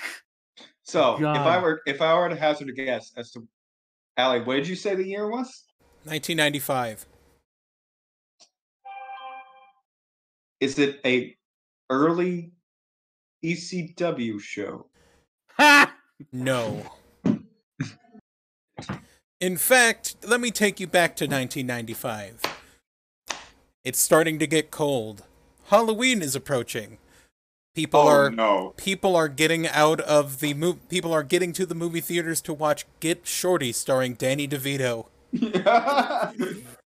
Breakfast at Tiffany's was starting to become hot on the radio, even though it would never overtake Fantasy by Mariah Carey. Thank God. and a pay per view was playing. WWF In Your House 4 Great White Ah, North. you, fucked up, you fucked up your gimmick. Let me tell you about fuck you, Mega Fighter. I already guessed. Let me, I let me already tell you about No, WWF In. Your House 4. There we go. I believe it was emanating from Montreal, of course. I It was don't in have Winnipeg, my. you idiot. Was it in Winnipeg? Was it in Winnipeg? Winnipeg Arena, yeah. Oh yeah. yeah, it was in Manitoba. All right. Decent crowd actually for like a weird event that no one gives a shit about. Well, it's in- because it's Canada and Bret Hart's there. Probably. Kind of. Oh no, wait, yeah. But Yeah, so it's Canada. In They Your like House was the attempt to make shorter, cheaper pay-per-views that they could sell for fifteen or twenty dollars instead of twenty-five dollars or thirty dollars. Yes. Yes, there was. And uh, this one is notorious for being kind of bad. but it does start out with the Canadian national anthem being sung by Joni Wilson. I don't know who that is. Yeah, I was gonna say who? and the thing I pointed out was first of all, it was being played on a MIDI keyboard. I could not really tell the national anthem was being on a fucking MIDI keyboard. And also, for some reason, they showed montages of boats while she was singing this. Like they were trying to find like it's- stereotypical Canadian imagery, so they went with like mountains, trees, boats, and like some shots of like I don't know, like Winnipeg. because it was the the Maritimes, I guess. So yeah, she she sings the national anthem. She was okay. There was a weird note at the end where she kind of screamed "Land of the" or "Home of the Brave." Wait, not "Home of the Brave." The end of whatever the Canadian national anthem is. Then we go to a complete like sudden change of pace as Mandrill Rainstorm discusses God damn it. a certain thing about Shawn Michaels that happened recently. He has a severe concussion, and he is going to be forfeiting his Intercontinental title to Dean Douglas. so Is this here's lost your smile, Shawn? no, No. that was a little bit later. This Here- is getting your ass kicked by Marine Shawn. He- Oh, that's right. Yeah, Shawn got his ass beat at a bar by some Marines. Either one Marine, five Marines, or seven, according to who's telling it. Yes. It's one Marine according It's- to everyone who isn't Shawn. It's, It's- seven Marines according to Shawn, and it's five Marines according to Zandig. So here's the thing about this One show. Marine, I think, according to the police report. And here's the thing about this show there were almost zero angles. Almost all of it was wrestling. So I kind of feel like I got jibbed a little bit by getting at this at the end. But to be Ah, fair, no. my show was two hours and his were his was four. so I went on not- uh, for an hour, about an hour and 37 minute movie. so before we actually get to wrestling, we have to do the in your house intro intercut with uh footages uh footage of Canadian people grilling hot dogs at half frame rate. And you can't guess what I'm grilling, eh?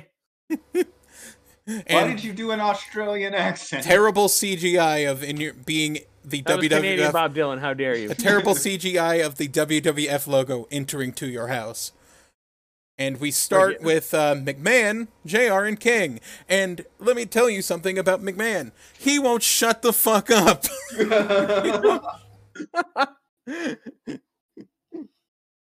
oh God.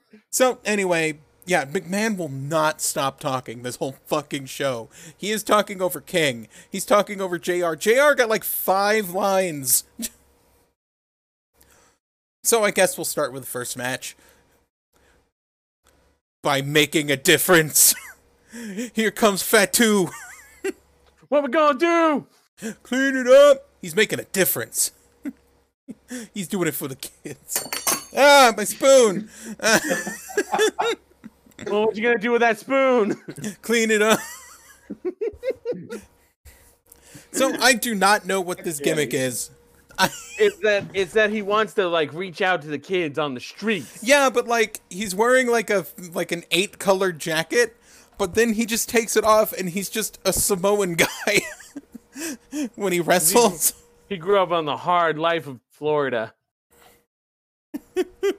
I assume he grew up in Florida. I Most- don't. the Samoans I could, I was trying to find that scar he has on his chest, and I don't know if he got it yet. He has a scar on his chest. Yeah, Rikishi has a scar on his chest. I've never noticed it It's because right- I've usually been. It's right next to his titty. It's just I, it's usually because they're too busy showing me his ass to notice these things. so. Uh, Fatu is visibly thinner than when he's Rikishi, but his ass was still fucking big as fuck in those tight, like dark blue tights he was wearing. Who's he facing? Hunter Hearst Helmsley.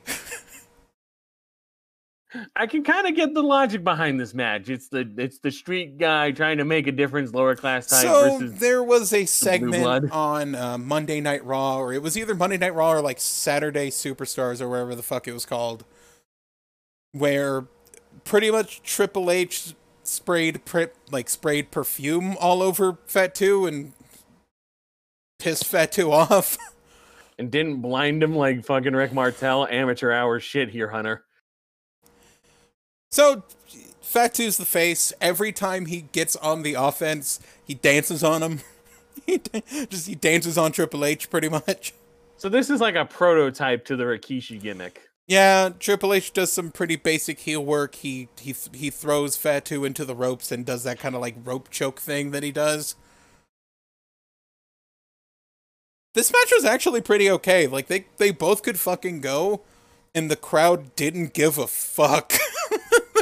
Yeah. they did not give a fuck, but like this match was pretty good. Vince McMahon wouldn't shut the fuck up. he he called Triple H obsequious, which you know, ten dollar word. really, McMahon? I feel like that's a thing with Vince's commentary. Ten dollar words, and I think you mentioned you'll mention this later. You brought this up while we were while you were watching the match or the show. What's really funny is he like has like Fatu. descriptors. Fatu is the kind of guy who. uh Shit. Sorry. He is the kind of guy. or who Fat shit, was but- ang- Fatu was angry at Hunter Hearst Helmsley, and he attacked him while he was still in his like uh, regent coat. yeah, he hadn't taken off his coat yet. And what's really funny is like as they wrestle and Hunter keeps taking off things, I just found it funny that it just he slowly becomes Triple H. just like shirt off, ponytail off, weird ribbon off, and it's just like now I'm now I'm Triple H, yeah. So here's the other thing that happened in this match. Lawler wouldn't stop shitting on Fatu. Fatu apparently lives in a house where he has named every cockroach. And then I made. Those are the Usos, King. you can't just call ah! them that. Oh. oh God, Rob's missing this. No, I'm not. Okay, there you are. Like McMahon is talking so much that Jr. just can't even fucking talk. And like, so King suggests that like Fatu uses Raid for armpit deodorant. It's actually, I actually don't mind that one. That's After no selling a DDT from Triple H. You did it wrong. Triple H does win with a pedigree.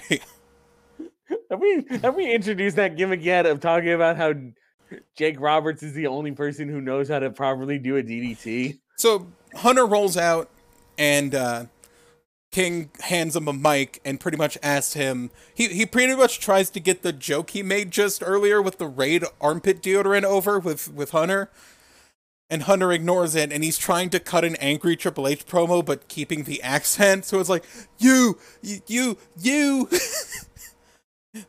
Lawler asks if Triple H knows that Fatu smells like a dead skunk, and Triple H is just like, "Oh, he's very odorous."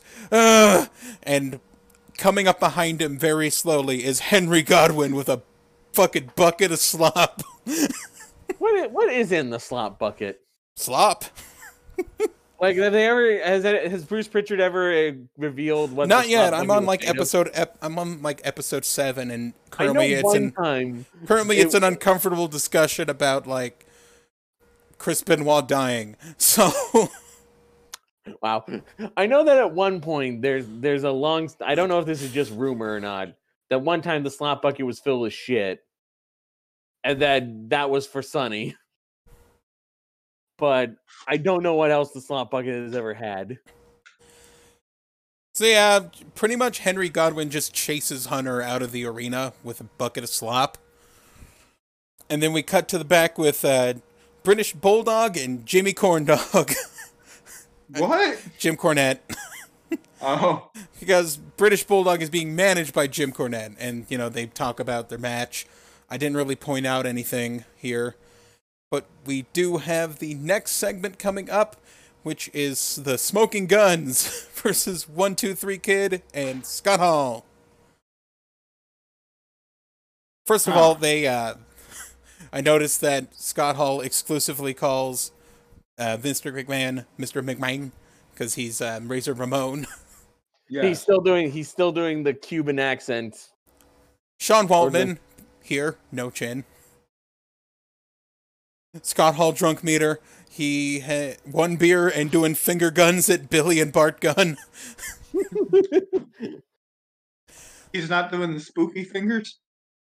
No, no, but um, Waltman did do the did, did do the too sweet. Uh, Sean Waltman's good.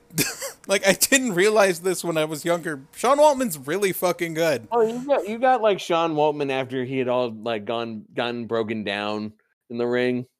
Yeah, And on drugs. and on a on, lot of uh, drugs. a no, he could fucking he fucking he he could fucking go. Like it was mostly a match of Razor Ramon just kind of sitting around waiting because he's got a match later tonight, and one two three kid doing a lot of the work.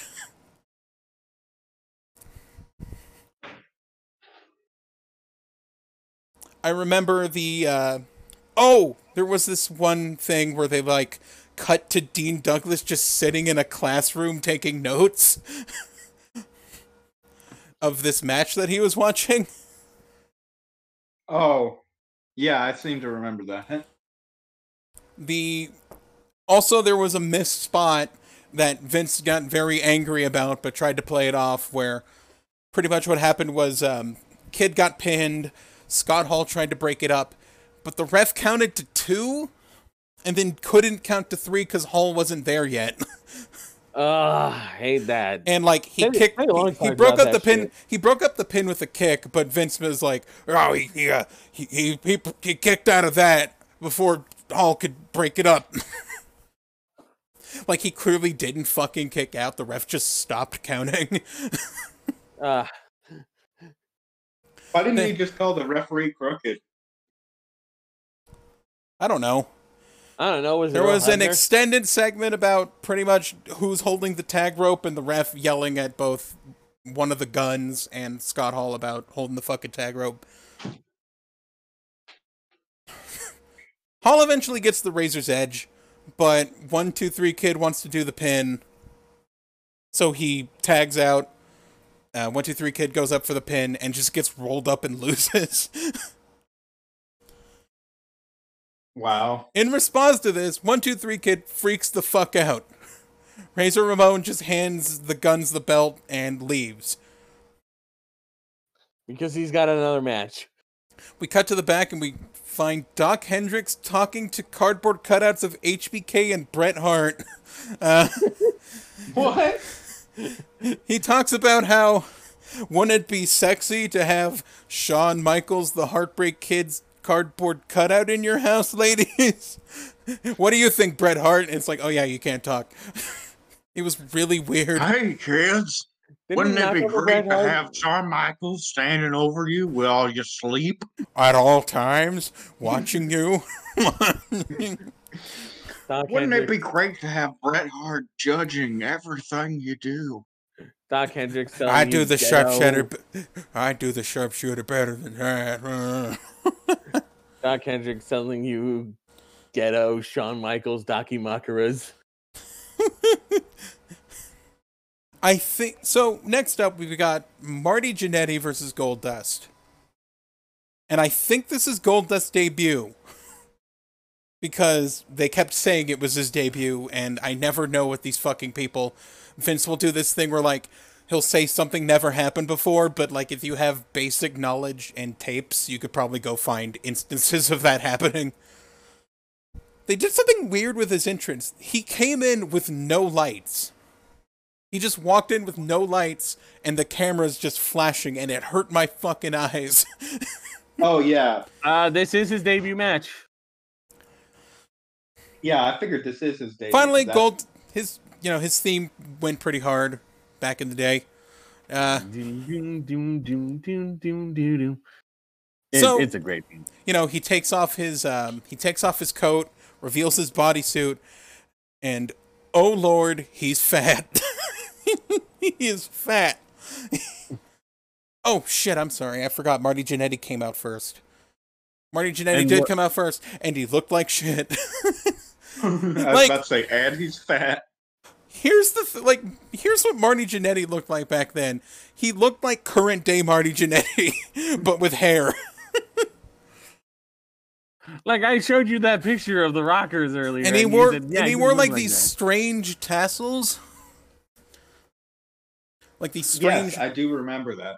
let me see if i can find a picture of him from in He your looks house like- 4 You remember how how a couple years ago in the 2K games they had Undertaker, like younger Undertaker, but it was his current face.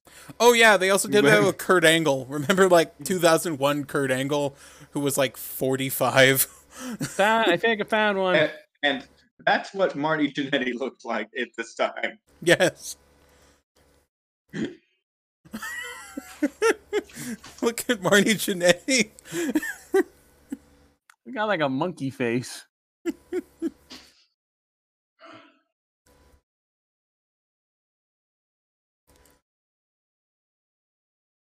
Goldust is he's pretty good he's just fat looking weirdly I don't know if the gold suit is is is is complimentary. It's very form fitting. You can see his love handles. You can see his ass. Can- and yet he still probably looks better than Marty out there. a little bit, but yeah, fucking. I think we made a uh, point that they pointed out that Goldust is six six. Yeah. No, I don't like, think he was. he would have. Honestly, I think like more people have argued that he would have been six five at the time, and six four nowadays because he lost an inch. so Vince keeps trying to get certain phrases for each wrestler over, which is something I noticed, and something that a lot of the commentators nowadays do because Vince is shouting in their ear. He tries to he, he tries to do this like verbal tick thing where like you associate certain words with certain wrestlers, like little phrases, little statements like bizarre or big dog or uh later on with Diesel, Big Daddy Cool, you know, he would just repeat them over and over and over and fucking over and over and he wouldn't stop and he kept fucking talking the whole goddamn pay-per-view about it like he's trying to associate these catchphrases with people or like these little catch syllables or catch statements about each of his wrestlers and it's fucking annoying i hate it Ah, look at him. He's bizarre. He's he's he's, He's bizarre. He's androgynous It's really just it's like that with with Vince. Lawler spends this whole match shitting on Canada. This match is a little bit on the long side and it drags towards the end, but it was pretty good. Uh, Lawler kept saying Bela Lugosi was in the crowd watching, watching Goldust wrestle. And well, first of all, Bela Lugosi's dead. Second, Undead, undead, undead. and Yeah, second of all, they cut to someone in the crowd and it's just a guy with like fake makeup on his face. I think it was because it was near Halloween or something. Yeah, yeah. First of all, Which is which is weird because in Canada don't they celebrate Halloween later? Do They even celebrate Halloween in Canada. I I was about to make a joke about Bela Lugosi dealing Goldust drugs, but I'm pretty sure Goldust didn't have a heroin habit. So, Goldust beats Marty Jannetty. I don't think he had a finisher. He just sort of beat him with like a cutter. Huh? They hadn't yet worked out the final cut. Okay. Uh, and then we cut to the weird Huh. reoccurring segment on this show. the WWF hotline, where you see footage of a sad looking 123 kid and a annoyed looking Razor Ramon talking on a big red telephone with the phone number 1 900 727 4WWF. I wonder if that's the same big red phone that Stu Hart called Cornette on, asking why uh, Diana looks like a bird. What? It's a it's a story about how like during like the Diana or the Shawn Michaels British Bulldog thing, and Shawn like hitting on Diana or something. I don't Diana know if I want to. I don't know if I want to call one 900 727 4WWF. I mean, We called might one nine Godfather last week. we called. If that didn't work, this is an actual one nine hundred number. Yeah, it might charge me. it might actually charge you. I mean, let's be honest. How many minutes do you have on your phone? um, one one thousand two hundred. I think you can handle calling one nine hundred seven two seven It's four gonna, it's, WF. it's gonna be a sex line, so don't. Mega Fighter. Do you? Do I have to be the phone guy every week? You're much more composed than I am on telephone calls. Fine, fine. We're doing this. Fine. All right. Okay. Let's get. All right, everyone, calm speaker. down. We're gonna get it on speaker. First of all, I got to type the phone number. So we got. I got to turn it up for comedic effect. Hold on. I'm kind of a boomer when it comes to phones. If you guys haven't noticed. Okay, I heard that. Okay, here we go.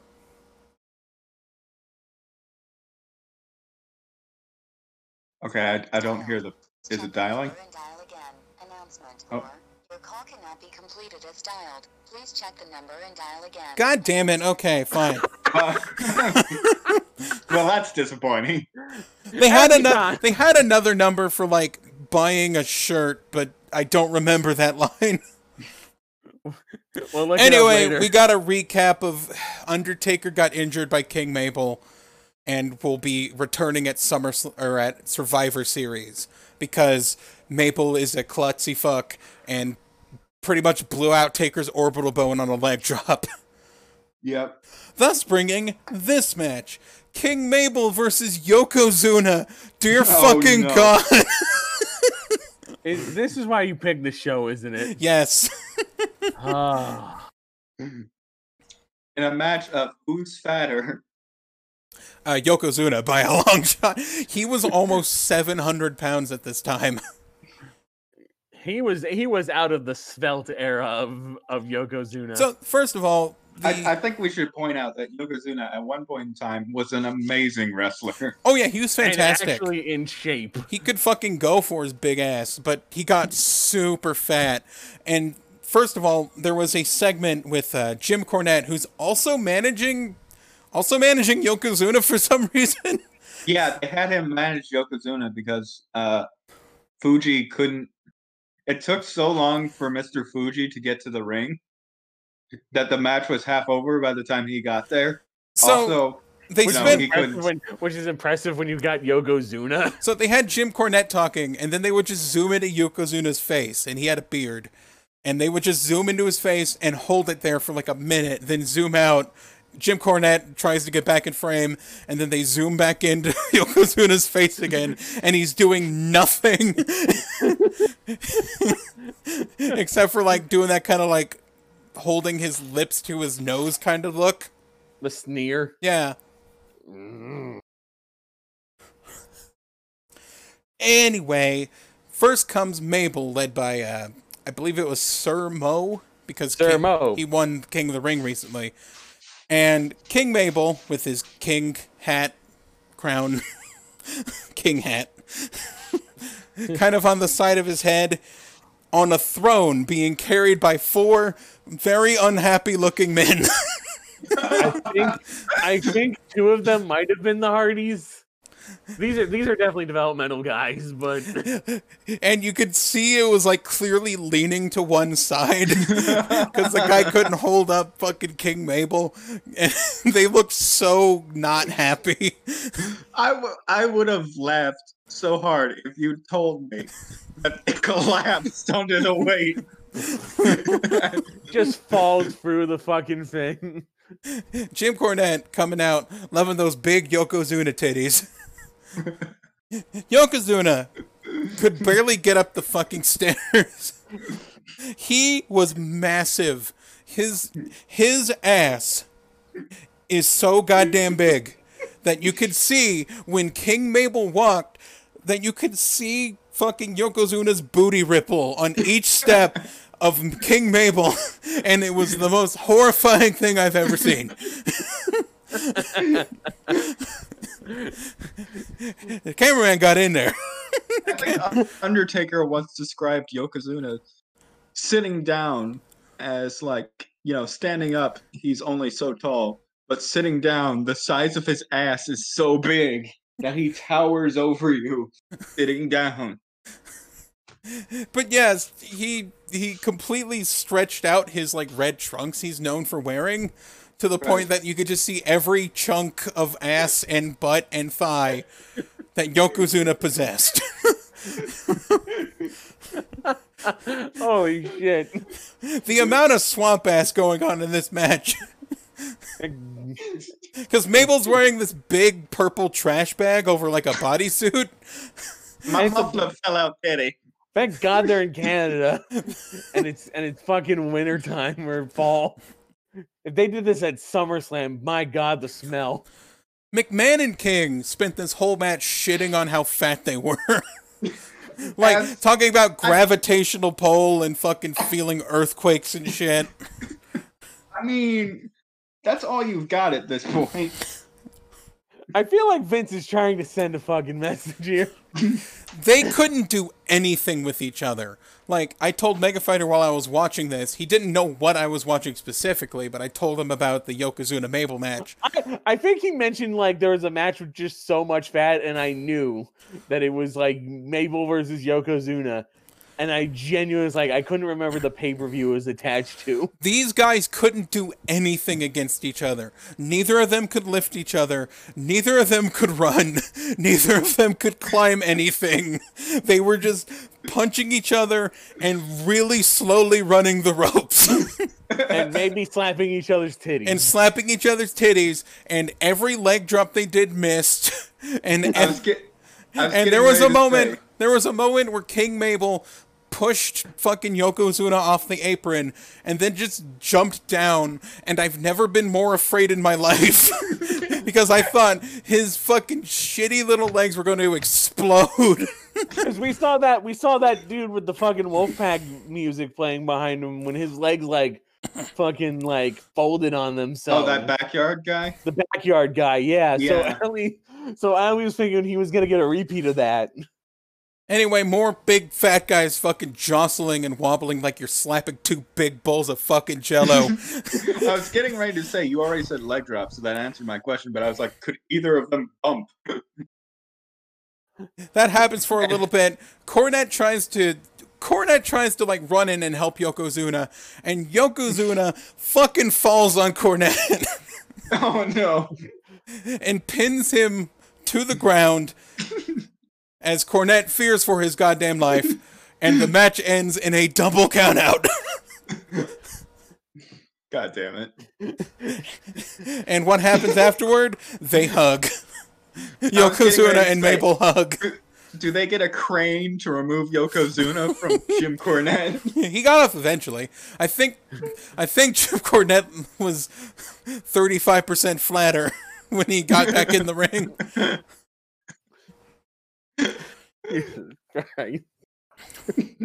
Anyway, So match of the night. the main event was sponsored by Milton Bradley Karate Fighters, but it is not the main event just yet. that was Ali shouted '90s alert when he saw Milton Bradley Karate Fighters.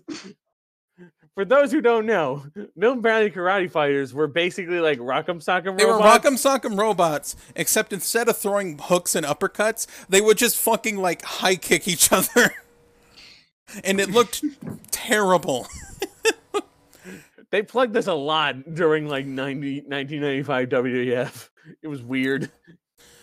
Anyway, uh, we have this segment with Dean Douglas coming out as Shawn Michaels, who is wearing a blue leather coat with yellow and red checkerboard patterns on it, Yes. has to go forfeit his title, and he looks very sad about it. Also, he looks vaguely fucked up by the sailor who kicked his ass. Slash sailor. think was a Marine. it, it was a it was a marine. or sailors. I'm trying to make a fucking Shenmue joke. Calm down. Sailor, sailors and marines are very different people, and I'm fairly certain Although- we're gonna have a we're gonna have a marine coming in on us If you if you ask any member of the Navy, uh, the Marines are part of the Navy. There's gonna be a marine fucking yelling at both of you. Well, shut up, John comments. Cena. Anyway. Yeah, anyway, with You- our- the Miz is gonna yell at us. I was about to say, with our luck, it's the Miz. anyway, I found it really weird that Sean had to relinquish the title specifically to Dean Douglas. So this just counts as a title reign for Dean Douglas. You think it would be vacated and then Dean Douglas would fight Scott Hall over it because Scott F- Hall's double booked this night. But no, I Isn't- guess isn't isn't this the burial of Dean Douglas where he gets the title and then immediately loses it? Oh yeah, he Yeah. loses it immediately. Mm.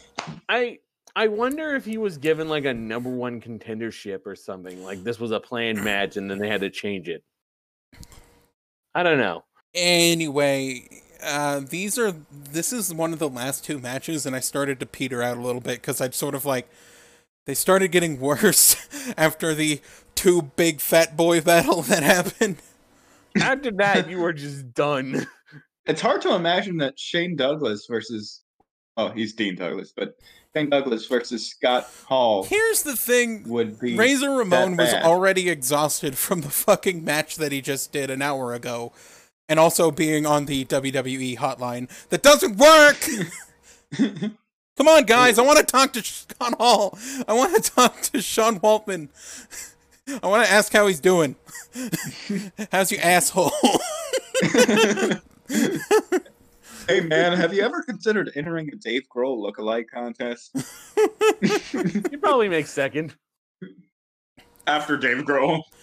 Dave Grohl won the Dave Grohl lookalike contest. No, Dave Grohl would come in third. Oh yeah.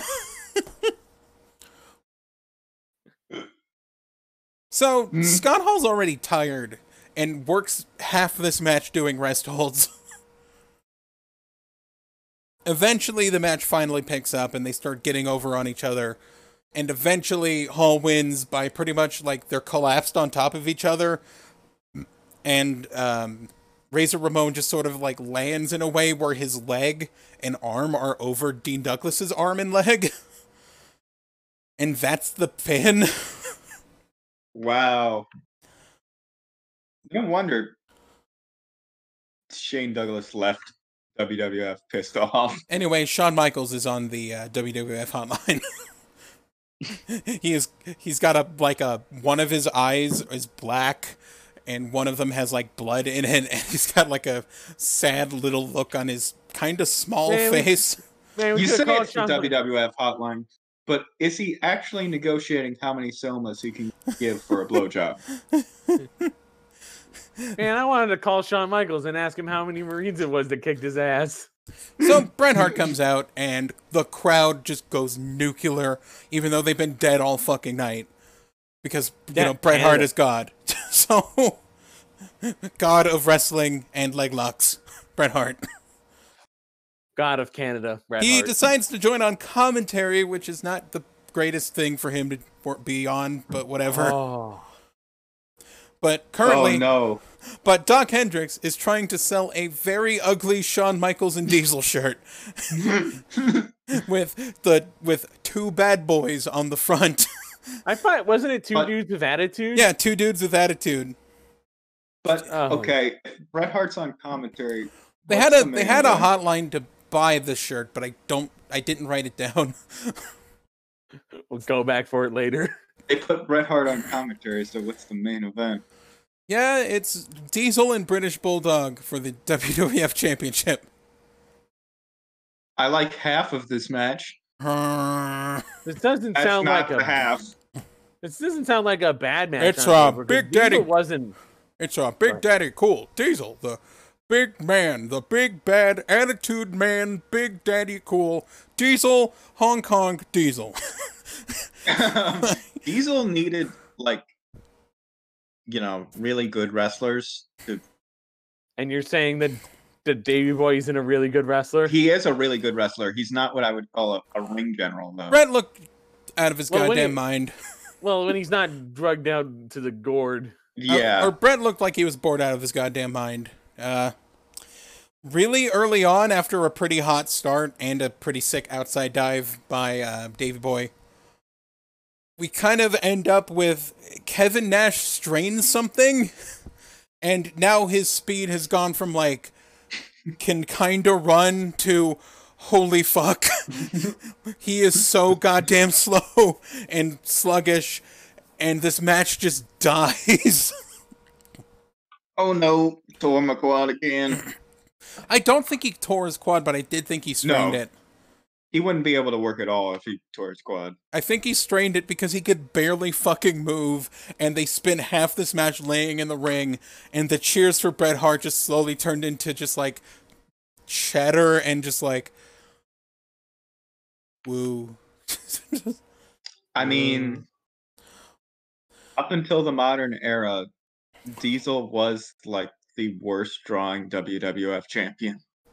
Bulldog puts That's in a good. sharpshooter, and Bret just goes, "You- you- "I need to show him how to put it on right. That's not how you put it on. You didn't put on the sharpshooter right."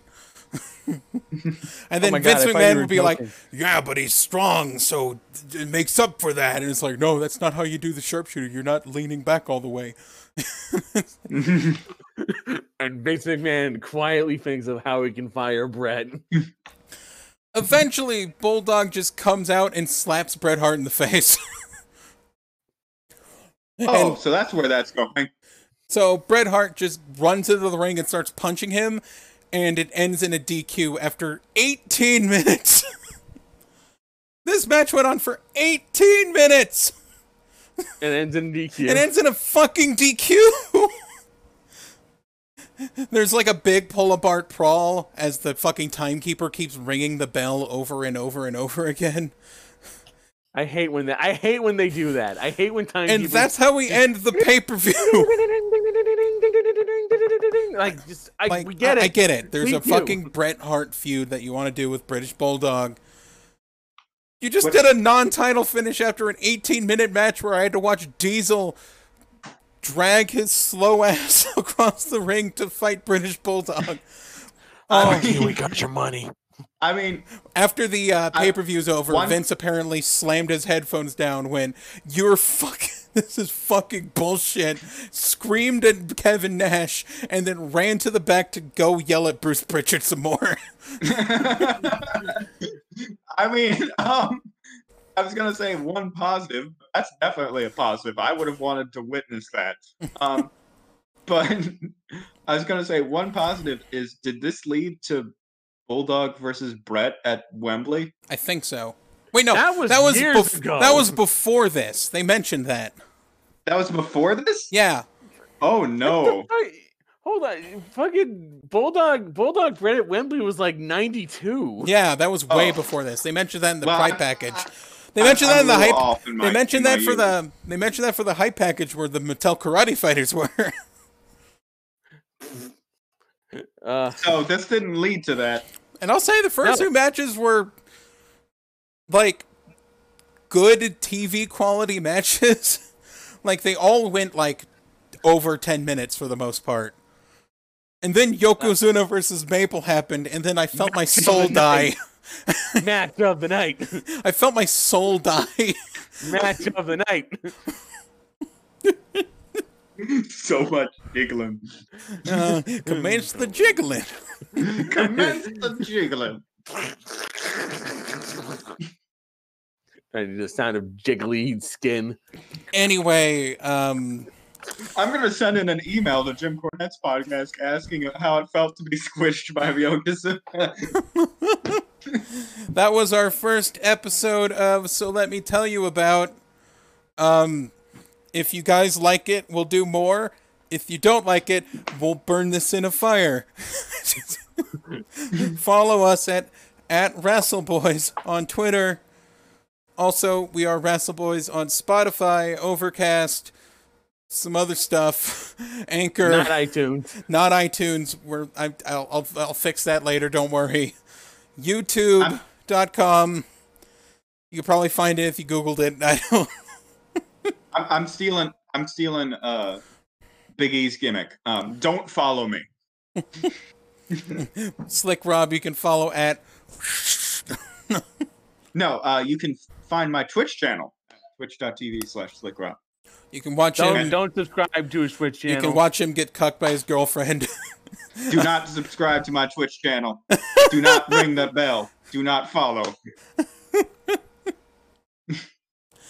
You I gotta- can't find me. You Ever. can't find me. Yes, you can. You can find him in your bushes, watching you from with binoculars. Uh, You can find me in your house for.